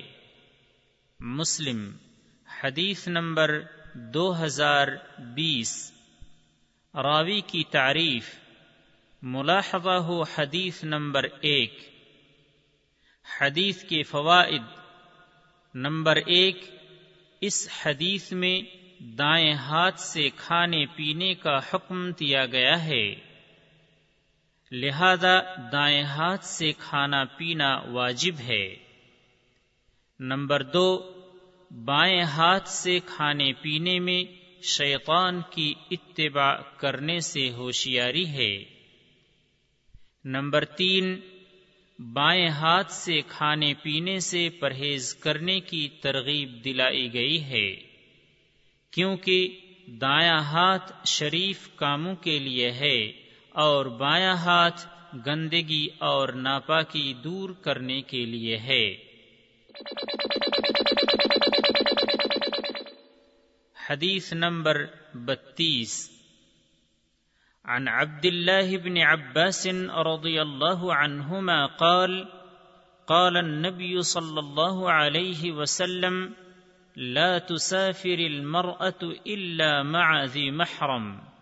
ولا يدخل عليها رجل الا ومعها محرم فقال رجل يا رسول الله اني اريد ان اخرج في جيش كذا وكذا وامراتي تريد الحج فقال اخرج معها رواه البخاري ترجمه حضرت عبداللہ بن عباس رضی اللہ عنہما سے روایت ہے۔ انہوں نے کہا، نبی صلی اللہ علیہ وسلم نے فرمایا، عورت محرم رشتہ دار کے بغیر سفر نہ کرے، اور جب اس کے ساتھ محرم نہ ہو تو آدمی اس کے پاس جانے سے پرہیز کرے۔ تب ایک شخص نے کہا اے اللہ کے رسول، بے شک میں فلاں فلاں لشکر یعنی غزوے میں نکلنا چاہتا ہوں اور میری بیوی حج کا ارادہ رکھتی ہے۔ تو آپ صلی اللہ علیہ وسلم نے فرمایا، تم اس کے ساتھ نکلو۔ بخاری حدیث نمبر ایک ہزار آٹھ سو باسٹھ۔ راوی کی تعریف، ملاحظہ ہو حدیث نمبر چار۔ حدیث کے فوائد۔ نمبر ایک، محرم کے بغیر عورت کا تنہا سفر کرنا ممنوع ہے۔ نمبر دو، فتنہ اور فساد سے بچنے کی خاطر اجنبی عورت کے ساتھ خلوت اختیار کرنے سے پرہیز کرنا واجب ہے۔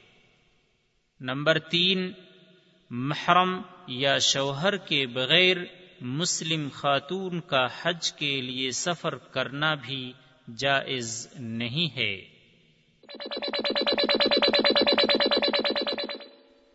حدیث نمبر تینتیس، عن ابي هريره رضي الله عنه قال كان رسول الله صلى الله عليه وسلم اذا عطس وضع يده او ثوبه على فيه وخفض او غض بها صوته. رواه ابو داود. هذا حديث حسن صحيح.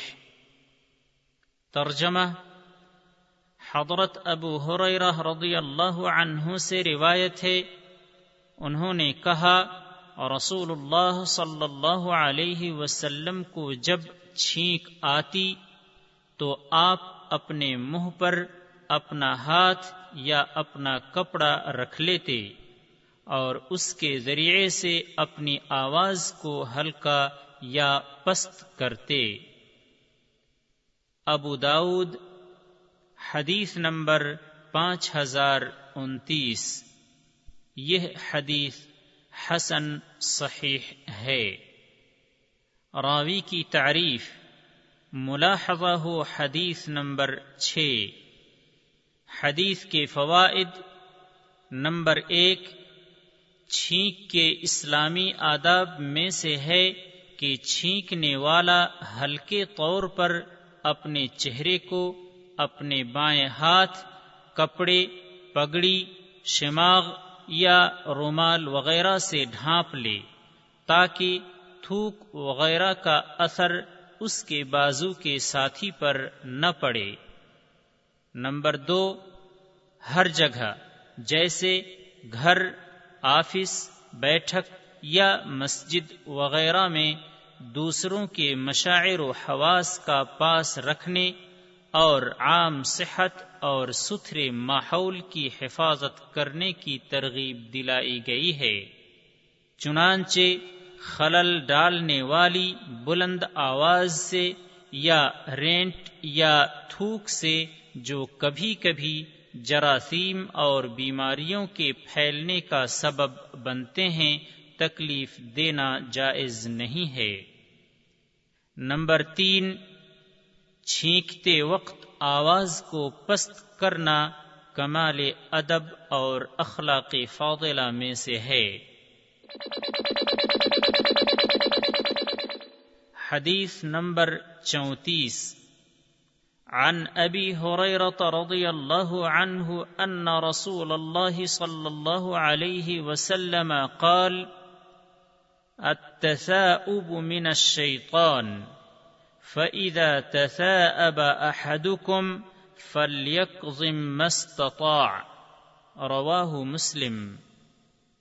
ترجمہ حضرت ابو حریرہ رضی اللہ عنہ سے روایت ہے کہ رسول اللہ صلی اللہ علیہ وسلم نے فرمایا جمائی شیطان کی طرف سے ہے۔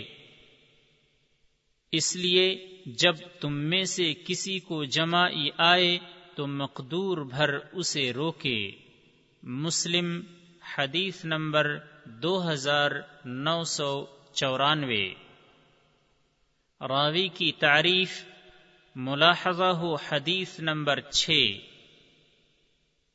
حدیث کے فوائد، نمبر ایک، منہ پر بایاں ہاتھ یا رومال وغیرہ رکھ کر جمائی کو دبانے کی ترغیب دلائی گئی ہے۔ نمبر دو، تمام حالتوں میں اسلامی آداب کا پاس رکھنا کمال اور مکار میں اخلاق کا عنوان ہے۔ نمبر تین، کھانا کم کھایا جائے، کیونکہ زیادہ کھانا، سستی، کاہلی جمائی اور بدن کے بھاری ہونے کے اسباب میں سے ہے۔ نمبر چار جمائی کے وقت منہ سے آواز نکالنا مکرو ہے۔ حدیث نمبر پینتیس، عن ابی طلحة رضی اللہ عنہ عن النبی صلی اللہ علیہ وسلم قال لا تدخل الملائكة بيتا فيه كلب ولا صورة. رواه البخاري. ترجمہ حضرت ابو طلحہ رضی اللہ عنہ سے روایت ہے، نبی صلی اللہ علیہ وسلم نے فرمایا، فرشتے اس گھر میں داخل نہیں ہوتے جس میں کوئی کتا یا تصویر ہو۔ بخاری تین ہزار تین سو بائیس۔ راوی کی تعریف، ابو طلحہ زید بن سہل انصاری رضی اللہ عنہ مشہور جلیل القدر صحابی ہیں۔ رسول صلی اللہ علیہ وسلم کے ساتھ تمام مشاہد و غزوات میں شریک رہے۔ آپ بہادر تیر اندازوں میں سے تھے۔ آپ رسول اللہ صلی اللہ علیہ وسلم سے بے پناہ اور بے نظیر محبت کرتے تھے۔ چنانچہ نبی صلی اللہ علیہ وسلم آپ کے گھر کی زیارت کیا کرتے تھے۔ آپ ہی نے نبی صلی اللہ علیہ وسلم کی قبر کھودی اور لحد بنایا۔ سن بتیس یا چونتیس ہجری میں اور کہا گیا کہ اکاون ہجری میں شام میں اور ایک قول کے مطابق مدینہ میں وفات پائی۔ اس وقت آپ کی عمر ستر سال تھی۔ حدیث کے فوائد۔ نمبر ایک، کتا اور تصویر ان خبیص اور پلید امور میں سے ہے جن سے فرشتے نفرت کرتے ہیں۔ نمبر دو، گھروں میں یا ان جگہوں میں جہاں کتے ہوتے ہیں یا تصویریں پائی جاتی ہیں، رحمت کے فرشتے نہیں آتے ہیں۔ نمبر تین، کتے انسان کو ہلاک کرنے والی بیماریوں کا سبب ہیں۔ اس لیے مقدور بھر ان کو دور رکھنا واجب ہے۔ نمبر چار، موبائل یا دوسرے آلات جیسے ویڈیو یا کمپیوٹر وغیرہ میں اسلامی آداب کو پاش کرنے والی، فتنہ انگیز اور خواہشات کو ابھارنے والی زوات الارواح کی تصویریں رکھنا جائز نہیں ہے۔ حدیث نمبر چھتیس۔ عن جبیر بن مطعم رضی اللہ عنہ ان رسول الله صلى الله عليه وسلم قال، لا يدخل الجنه قاطع رحم۔ رواه مسلم۔ ترجمہ، حضرت جبیر بن مطعم رضی اللہ عنہ سے روایت ہے کہ رسول اللہ صلی اللہ علیہ وسلم نے فرمایا قطع رحمی کرنے والا جنت میں نہیں جائے گا۔ مسلم، حدیث نمبر دو ہزار پانچ سو چھپن۔ راوی کی تعریف، جبیر بن مطعم بن عدی بن نوفل القرشی رضی اللہ عنہ قریش کے اکابر علماء میں سے تھے۔ ان کے والد مطعم بن عدی نے نبی صلی اللہ علیہ وسلم کو طائف سے واپسی کے بعد پناہ دیا تھا اور بائیکاٹ کا صحیفہ توڑا تھا۔ جبیر رضی اللہ عنہ فتح مکہ سے قبل اسلام قبول کیے۔ حدیث کی کتابوں میں ان کی ساٹھ حدیثیں ملتی ہیں۔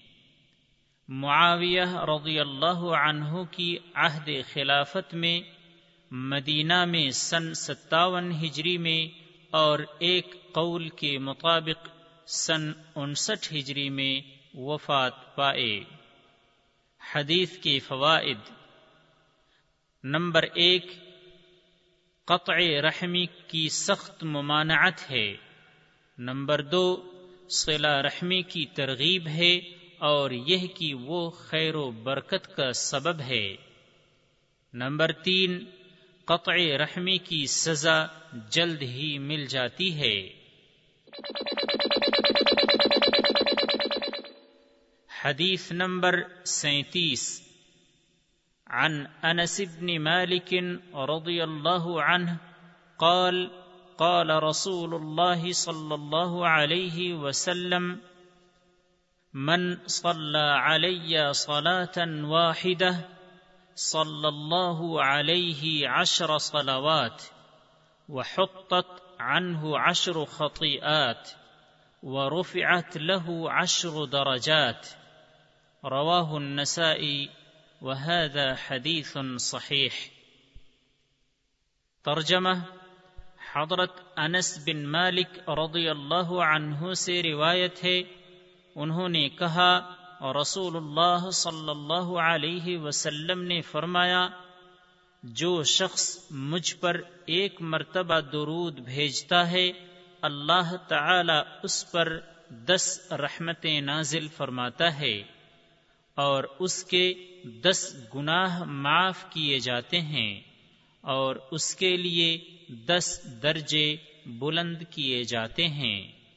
نسائی حدیث نمبر ایک ہزار دو سو ستانوے۔ اور یہ حدیث صحیح ہے۔ راوی کی تعریف ملاحظہ ہو حدیث نمبر گیارہ۔ حدیث کے فوائد نمبر ایک، رسول صلی اللہ علیہ وسلم پر درود بھیجنے کی فضیلت ہے اور اس کی ترغیب دلائی گئی ہے۔ نمبر دو، نبی صلی اللہ علیہ وسلم پر کثرت سے درود بھیجنا، رحمت و مغفرت اور اللہ کے نزدیک بلندی درجات کا سبب ہے۔ نمبر تین، درود و محبت کے ذریعہ اور آپ صلی اللہ علیہ وسلم کے دین، شریعت، اخلاق اور آداب کی اتباع کے ذریعہ آپ صلی اللہ علیہ وسلم کی تعظیم کرنا واجب ہے۔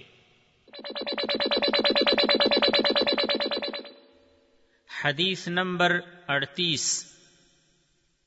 عن عبد الله بن عمر رضي الله عنهما ان رسول الله صلى الله عليه وسلم قال لعن الله الواصله والمستوصله والواشمه والمستوشمه رواه البخاري.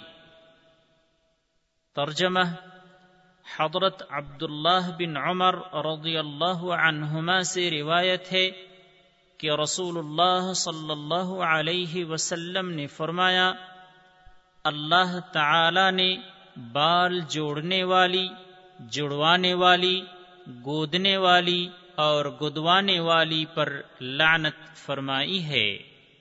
بخاری حدیث نمبر پانچ ہزار نو سو سینتیس۔ راوی کی تعریف ملاحظہ ہو حدیث نمبر ایک۔ حدیث کے فوائد۔ نمبر ایک، عورت کا اپنے بال کو دوسرے کے بال یا دوسری چیز کے ساتھ جوڑنے کی ممانعت ہے۔ نمبر دو، گودنے والی اور گدوانے والی پر گودنا حرام ہے۔ وشم یعنی گودنا کا مطلب ہے کہ جلد میں سوئی وغیرہ چبھو کر خون نکالنا، پھر اس جگہ پر سرما یا نیل وغیرہ بھر دینا تاکہ وہ جگہ سیاہ یا سبز ہو جائے۔ المستوشمہ، وہ عورت ہے جو کسی عورت سے وشم کرنے کا مطالبہ کرے۔ الواشمہ، وشم کرنے والی۔ نمبر تین، زینت اور خوبصورتی وغیرہ کی خاطر اللہ تعالی کی پیدا کردہ صفت کو بدلنے سے بچنا ضروری ہے۔ اللہ یہ کہ صرف طبی ضرورت کے پیش نظر بدلی جائے، جیسے اعضاء جسم میں سے کسی عضو کا بگڑ جانا۔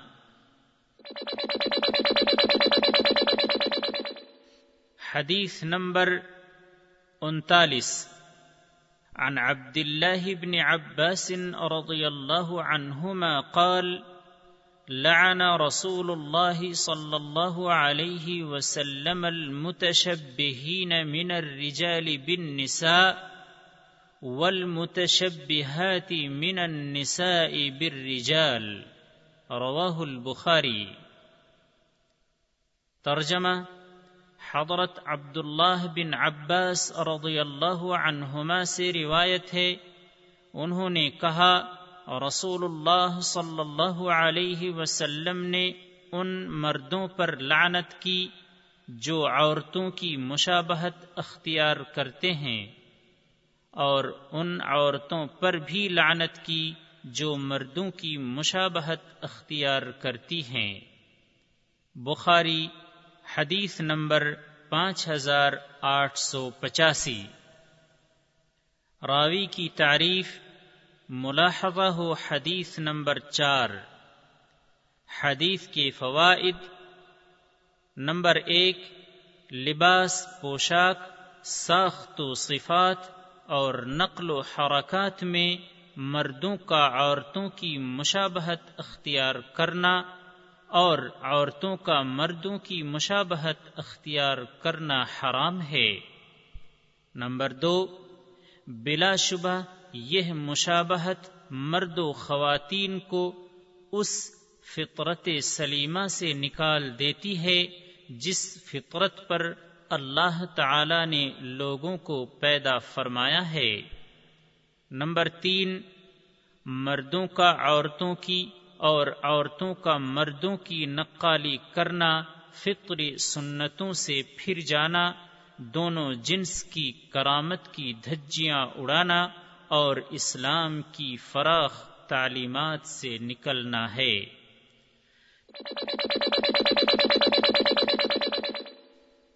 حدیث نمبر چالیس۔ عن ابي هريره رضي الله عنه ان رسول الله صلى الله عليه وسلم قال، يستجاب لاحدكم ما لم يعجل. يقول، دعوت، فلم يستجب لی رواہ البخاری ترجمہ حضرت ابو حریرہ رضی اللہ عنہ سے روایت ہے کہ رسول اللہ صلی اللہ علیہ وسلم نے فرمایا، تم میں سے کسی کی دعا اس وقت تک قبول کی جاتی ہے جب تک وہ جلد بازی نہ کرے۔ مثلا کہے، میں نے تو دعا کی لیکن قبول ہی نہیں کی گئی۔ بخاری حدیث نمبر چھ ہزار تین سو چالیس۔ راوی کی تعریف ملاحظہ ہو حدیث نمبر چھ۔ حدیث کے فوائد نمبر ایک، شرعی نقطۂ نظر سے جائز چیزوں کے حصول کے لیے دعا جاری رکھنے کی ترغیب دلائی گئی ہے۔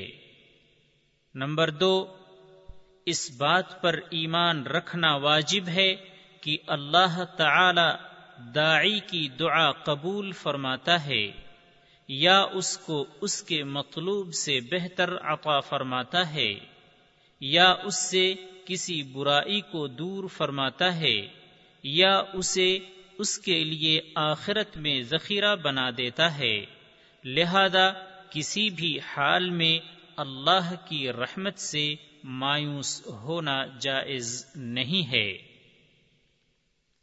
نمبر تین، وہ جلد بازی جو دعا کی قبولیت سے مانع ہے، وہ یہ ہے کہ انسان دعا سے اعراض کرتے ہوئے دعا کرنا چھوڑ دے۔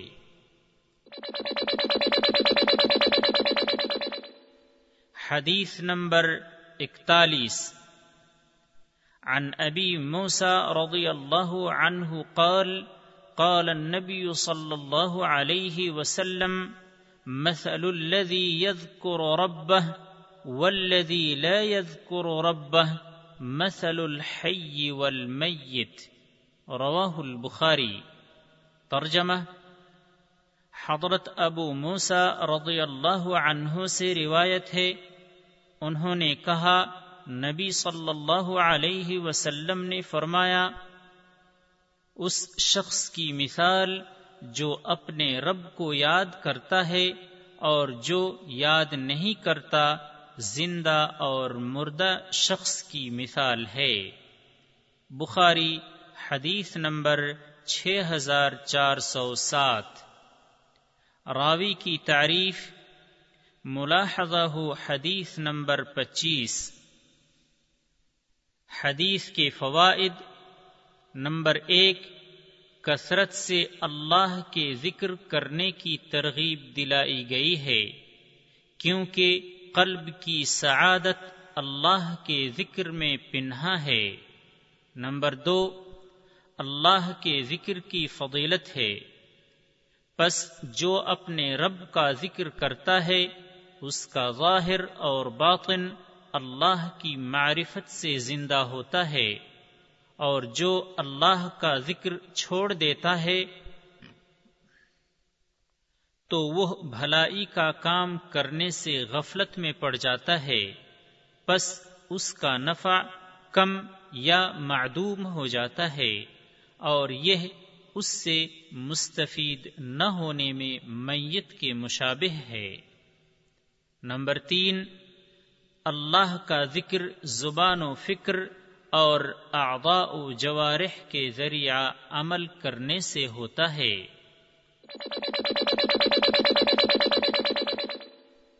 حدیث نمبر بیالیس۔ عن جابر رضی اللہ عنہ یقول، سمعت النبی صلی اللہ علیہ وسلم یقول، ان بین الرجل وبین الشرک والکفر ترک الصلاة. رواہ مسلم. ترجمہ حضرت جابر رضی اللہ عنہ سے روایت ہے، وہ فرماتے ہیں، میں نے نبی صلی اللہ علیہ وسلم کو فرماتے ہوئے سنا، بلا شبہ آدمی اور شرک و کفر کے درمیان حد فاصل نماز کا چھوڑنا ہے۔ مسلم، حدیث نمبر بیاسی۔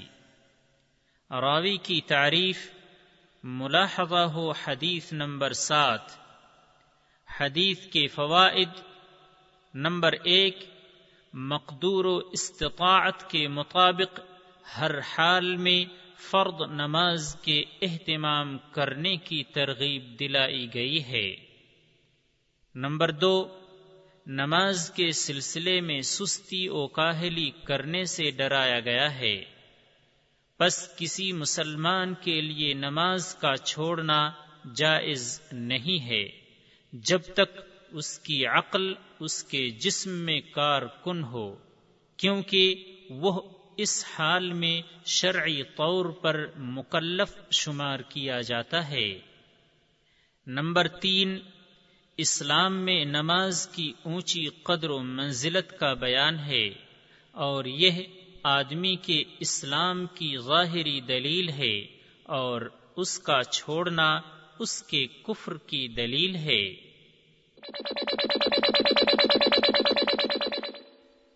حدیث نمبر تینتالیس۔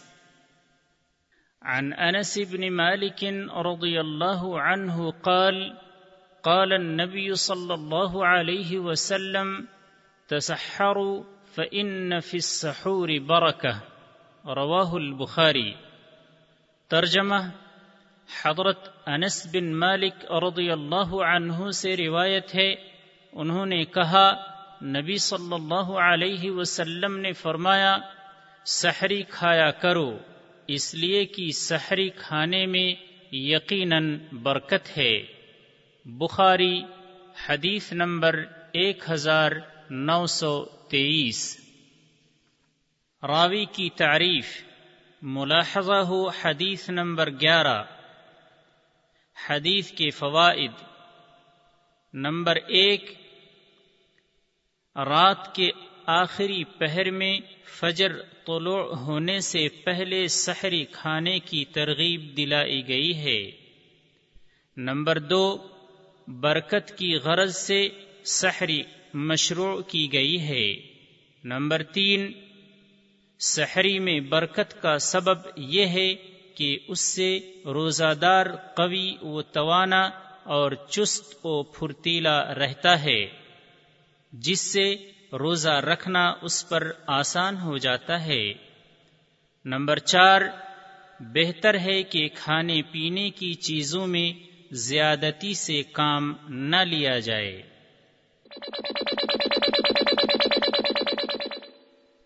حدیث نمبر چوالیس. عن عبد الله بن مسعود رضي الله عنه أن رسول الله صلى الله عليه وسلم قال إذا كانوا ثلاثة فلا يتناجثنان دون الثالث. رواه البخاري ترجمہ حضرت عبداللہ بن مسعود رضی اللہ عنہ سے روایت ہے کہ رسول اللہ صلی اللہ علیہ وسلم نے فرمایا، جب تین آدمی ہوں تو تیسرے کو چھوڑ کر دو آدمی آپس میں سرگوشی نہ کریں۔ بخاری، حدیث نمبر چھ ہزار دو سو اٹھاسی۔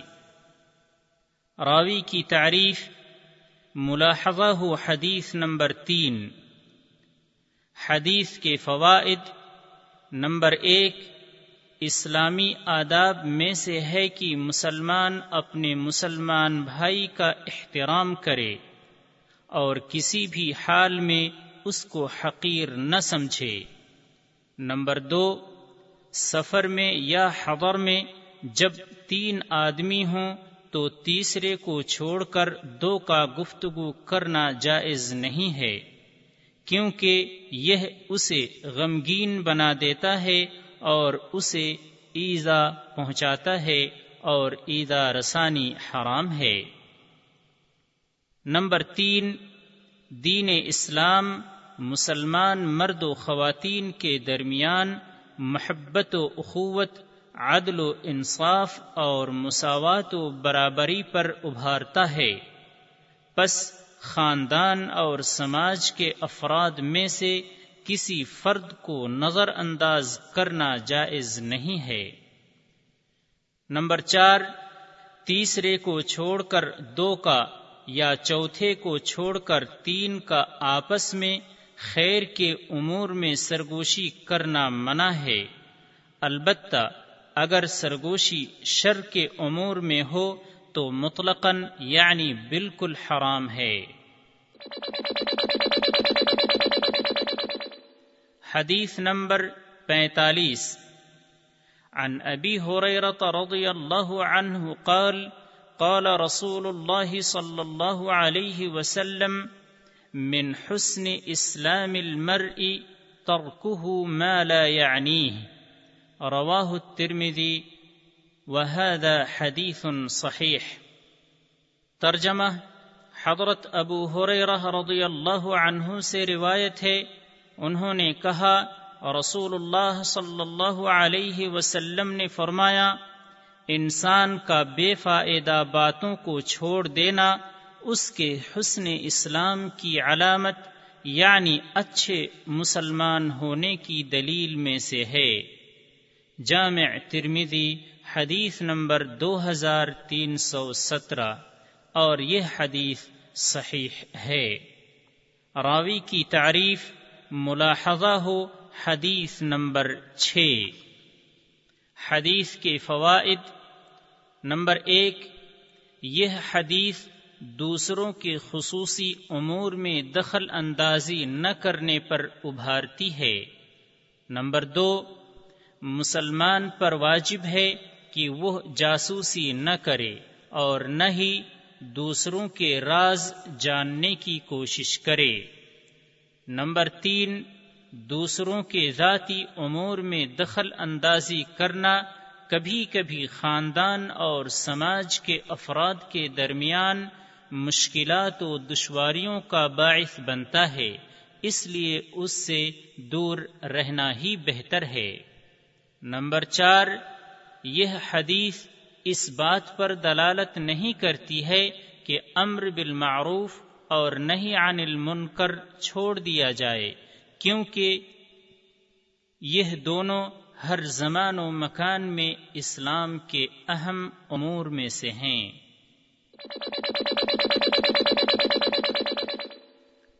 حديث نمبر 46 عن جرير بن عبد الله رضي الله عنه قال قال رسول الله صلى الله عليه وسلم لا يرحم الله من لا يرحم الناس. رواہ البخاری. ترجمہ حضرت جریر بن عبد اللہ رضی اللہ عنہ سے روایت ہے.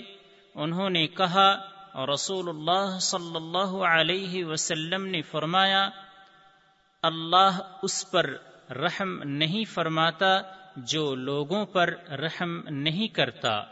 بخاری حدیث نمبر سات ہزار تین سو چھہتر۔ راوی کی تعریف، جریر بن عبد اللہ البجلی الیمانی رضی اللہ عنہ اپنی قبیلہ کے سردار تھے۔ ہجرت کے دسویں سال سے پہلے مشرف ب اسلام ہوئے۔ حسین و جمیل ہونے کی وجہ سے معروف تھے کہ وہ اس امت کے یوسف ہیں۔ نبی صلی اللہ علیہ وسلم سے تقریباً سو حدیثیں روایت کی سن چون ہجری میں اور کہا گیا کہ اکاون ہجری میں آپ کی وفات ہوئی۔ حدیث کے فوائد نمبر ایک، اسلام رحمت و محبت کا دین ہے۔ بس مسلمان مرد و خواتین پر واجب ہے کہ وہ آپس میں ایک دوسرے پر رحم کریں۔ نمبر دو، گھر، خاندان اور سماج میں دوسروں کے ساتھ تعامل میں آپسی رحم دلی کا اسلوب و طرز اپنانا چاہیے۔ نمبر تین، سنگ دلی و برحمی مکارے میں اخلاق میں سے نہیں ہے، لہذا اس سے دور رہنا واجب ہے۔ حدیث نمبر سینتالیس۔ عن عائشة رضي الله عنها قالت، قلت يا رسول الله إن لي جارين فإلى أيهما أهدي قال الى اقربهما منك بابا رواه البخاری۔ ترجمہ حضرت عائشہ رضی اللہ عنہا سے روایت ہے، انہوں نے فرمایا، میں نے پوچھا، اے اللہ کے رسول، میرے دو پڑوسی ہیں، ان میں سے میں کس کو ہدیہ بھیجوں؟ آپ صلی اللہ علیہ وسلم نے ارشاد فرمایا، جس کا دروازہ تیرے دروازہ کے زیادہ قریب ہو۔ بخاری حدیث نمبر دو ہزار پانچ سو پنچانوے۔ راوی کی تعریف، ملاحظہ ہو حدیث نمبر نو۔ حدیث کے فوائد۔ نمبر ایک، اگر تمام پڑوسیوں کے ساتھ احسان نہ کر سکے، تو حسب قرب زیادہ قریب پڑوسی کے ساتھ احسان کرنے کی ترغیب دلائی گئی ہے۔ نمبر دو، ہدیہ دینے میں قریب کو اجنبی پر مقدم کیا جائے گا۔ پھر تمام اوصاف میں برابری کی صورت میں اسے مقدم کیا جائے گا جو گھر دوار سے زیادہ قریب ہو۔ نمبر تین، ہدیہ ہدیہ کرنے والے کے لیے سچی محبت کھینچ لاتا ہے۔ حدیث نمبر اڑتالیس عن عثمان رضي الله عنه عن النبي صلى الله عليه وسلم قال خيركم من تعلم القرآن وعلمه رواه البخاري ترجمہ حضرت عثمان رضی اللہ عنہ سے روایت ہے۔ نبی صلی اللہ علیہ وسلم نے فرمایا تم میں سب سے بہتر وہ شخص ہے جو قرآن سیکھے اور اسے سکھلائے۔ بخاری حدیث نمبر پانچ ہزار ستائیس۔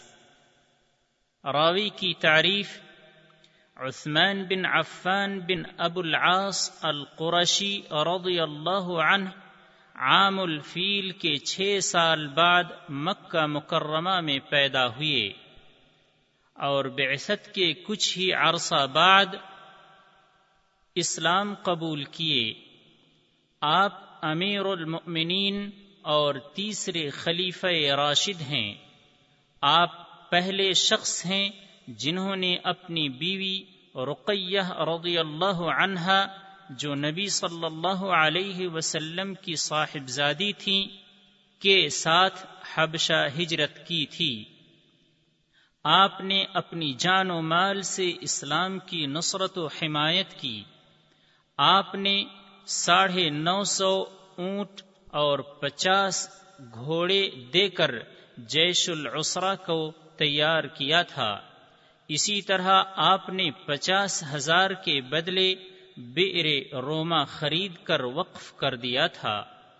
آپ نے پچیس ہزار خرچ کر کے مسجد نبوی کی توسیع بھی کرائی۔ حضرت عمر بن خطاب رضی اللہ عنہ کی وفات کے بعد آپ سے سن تیئیس ہجری میں خلافت کے لیے بیعت کی گئی۔ آپ نے قرآن کو ایک قراءت پر جمع کیا اور آپ کے عہد خلافت میں ایشیا اور افریقہ میں بہت سارے فتوحات ہوئے۔ نوے یا اسی سال کی عمر میں سن پینتیس ہجری میں مدینہ میں مجرمین کے پاپی ہاتھوں سے اپنے گھر میں شہید کیے گئے۔ حدیث کے فوائد۔ نمبر ایک، تجوید کے ساتھ قرآن کریم سیکھنے اور سکھانے اور اس کے احکام کی فہم و معرفت کی ترغیب دلائی گئی ہے۔ نمبر دو، سب سے بہتر عمل قرآن کریم کا سیکھنا اور اخلاص کے ساتھ دوسروں کو سکھانا ہے۔ نمبر تین، قرآن کریم کا سیکھنا اور سکھانا خیر اور سعادت و برکت کے اسباب میں سے ہے۔ حدیث نمبر انچاس عن عبد الله بن عمر رضي الله عنهما أن رسول الله صلى الله عليه وسلم قال، كل مسكر خمر وكل مسكر حرام. رواه مسلم. ترجمہ حضرت عبداللہ بن عمر رضی اللہ عنہما سے روایت ہے کہ رسول اللہ صلی اللہ علیہ وسلم نے فرمایا، ہر نشہ آور چیز شراب ہے اور ہر نشہ آور چیز حرام ہے۔ مسلم حدیث نمبر دو ہزار تین۔ راوی کی تعریف، ملاحظہ ہو حدیث نمبر ایک۔ حدیث کے فوائد۔ نمبر ایک، نشہ آور چیزوں کے استعمال سے ہوشیاری ہے، کیونکہ یہ صحت، مال خاندان اور سماج کو نقصان پہنچاتی ہیں۔ نمبر دو، شراب اور اس کے مشابہ دیگر نشہ آور چیزیں جو عقل پر اثر انداز ہوتی ہیں، حرام ہیں۔ نمبر تین، عقل، فکر، بدن، مال اور سماج کی حفاظت کی ترغیب دلائی گئی ہے۔ پس ہر وہ چیز جو ان میں بگاڑ پیدا کرے حرام ہے۔ حدیث نمبر پچاس۔